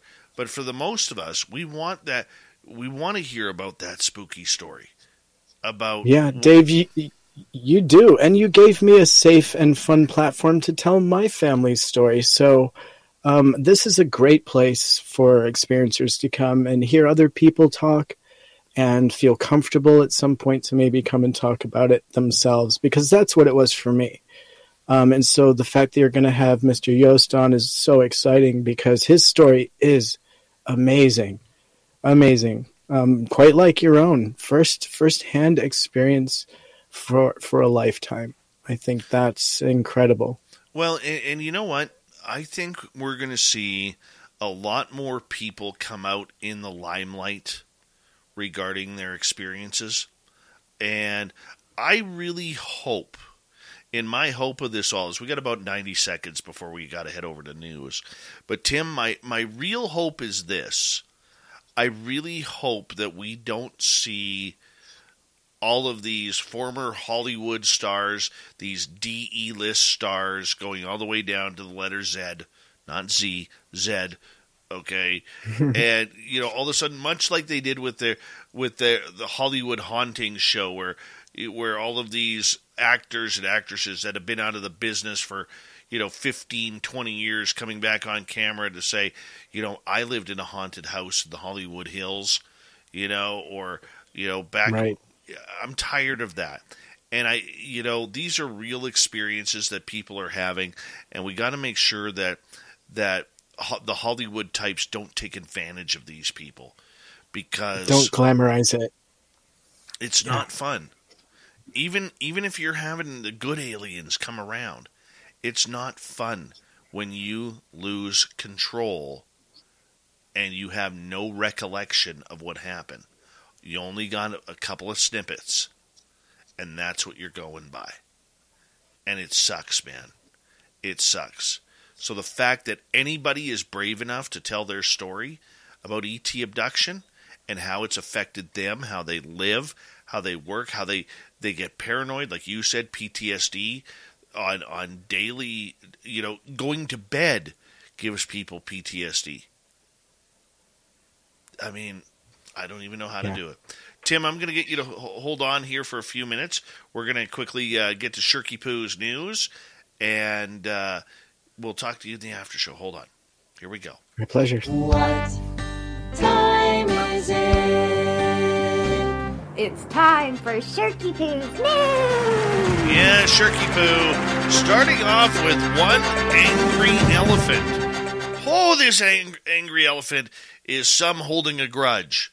A woman has been attacked twice by an enraged elephant, once while she was alive, and I don't even mean to laugh, but the other time was at her funeral. Yeah.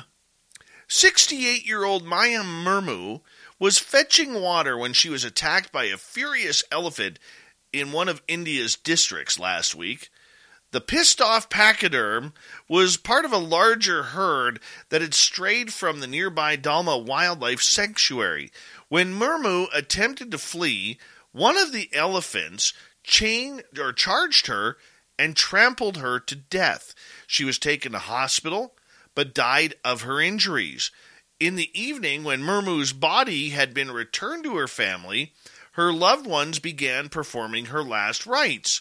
Unfortunately, this pissed off the elephant again. You can't make this up. The livid creature then seized the opportunity to give her another beating. The angry animal, according to reports, stormed the funeral, took the corpse from the pyre, trampled her dead body, threw it, and then said, well, that's about enough, and fled. Her family kept the body outside the house for the funeral, and the animal again came and attacked her. According to Inspector Lopamudra Nayak of the police, reports say that the enraged elephant waited near the mangled corpse for over an hour before it began to roar. Other members of the elephant's herd answered the call, with the group of them then attacking the village and destroying Murmu's house. Mumu's last rites were eventually performed a few hours later after family members were sure the elephants had left the building. It is not known if anyone else was harmed by the rogue elephants. Oh my God! Like, how does this happen? This lady must have done a little bit more to upset these elephants.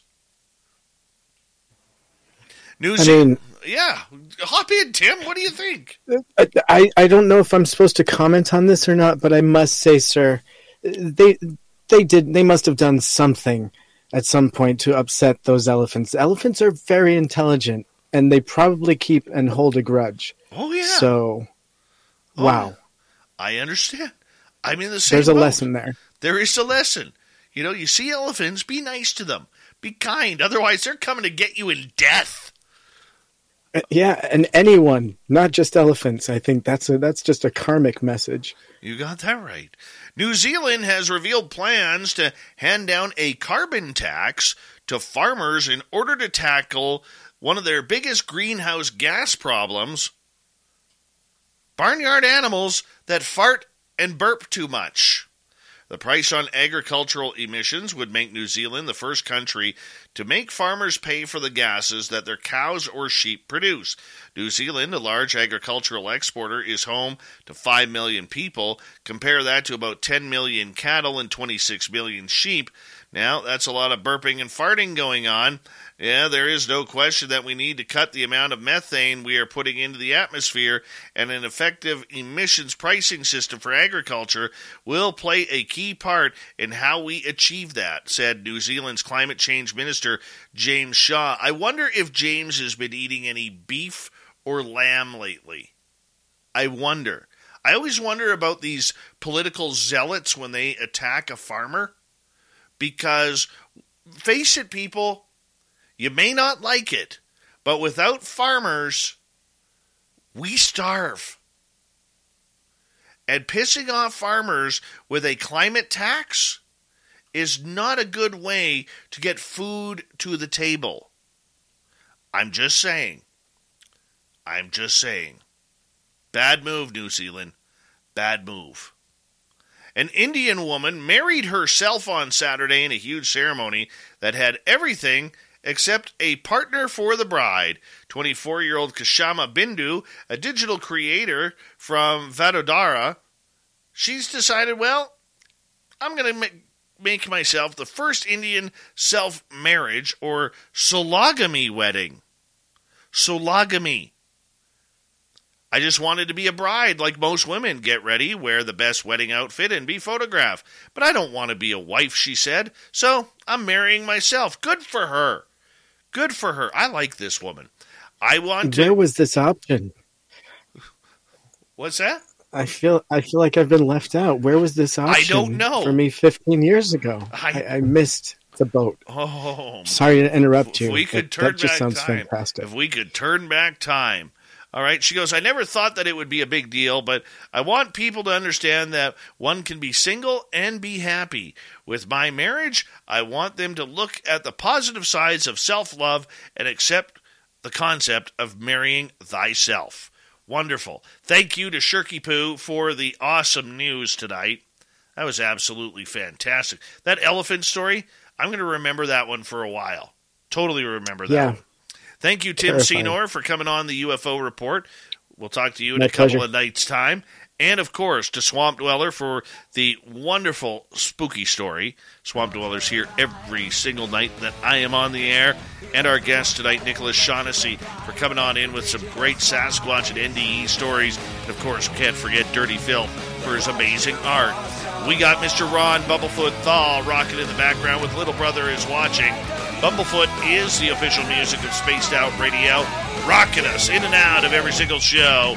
Get your horns up for the guitar god himself.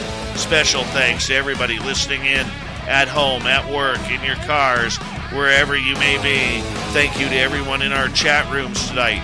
YouTube, Twitch, LGAB, Facebook, Space Travelers Club, and on Twitter at hashtag Spaced Out Radio.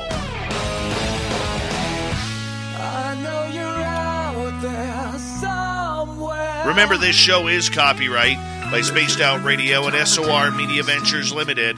Thank you so much for choosing to share your evening with us, because together, my friends, we're watching. We own the night. Mr. Bumblefoot, we need a favor. We need you to take us home.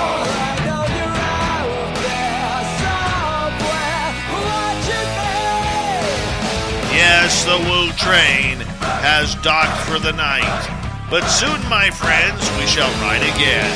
Your seats are always available. Your tickets never expire. And if you want to bring a friend, we've got room for them, too. Good night.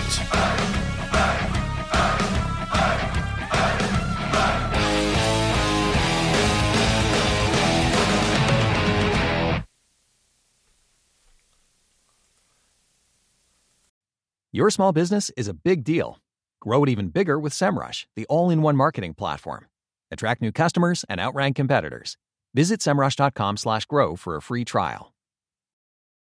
Good news. You started a company. Now you have to run it. When you look out into the sea of CRMs, it can look extremely blue. But HubSpot is here to give your company a more human approach. We're a CRM that's easy to use, aligns all your teams seamlessly, and delivers a better experience for your customers, so your business feels like a helpful partner and not just some company trying to force a sale. There's a better way to help grow your business by connecting your people, your customers, and your business. HubSpot. Grow better.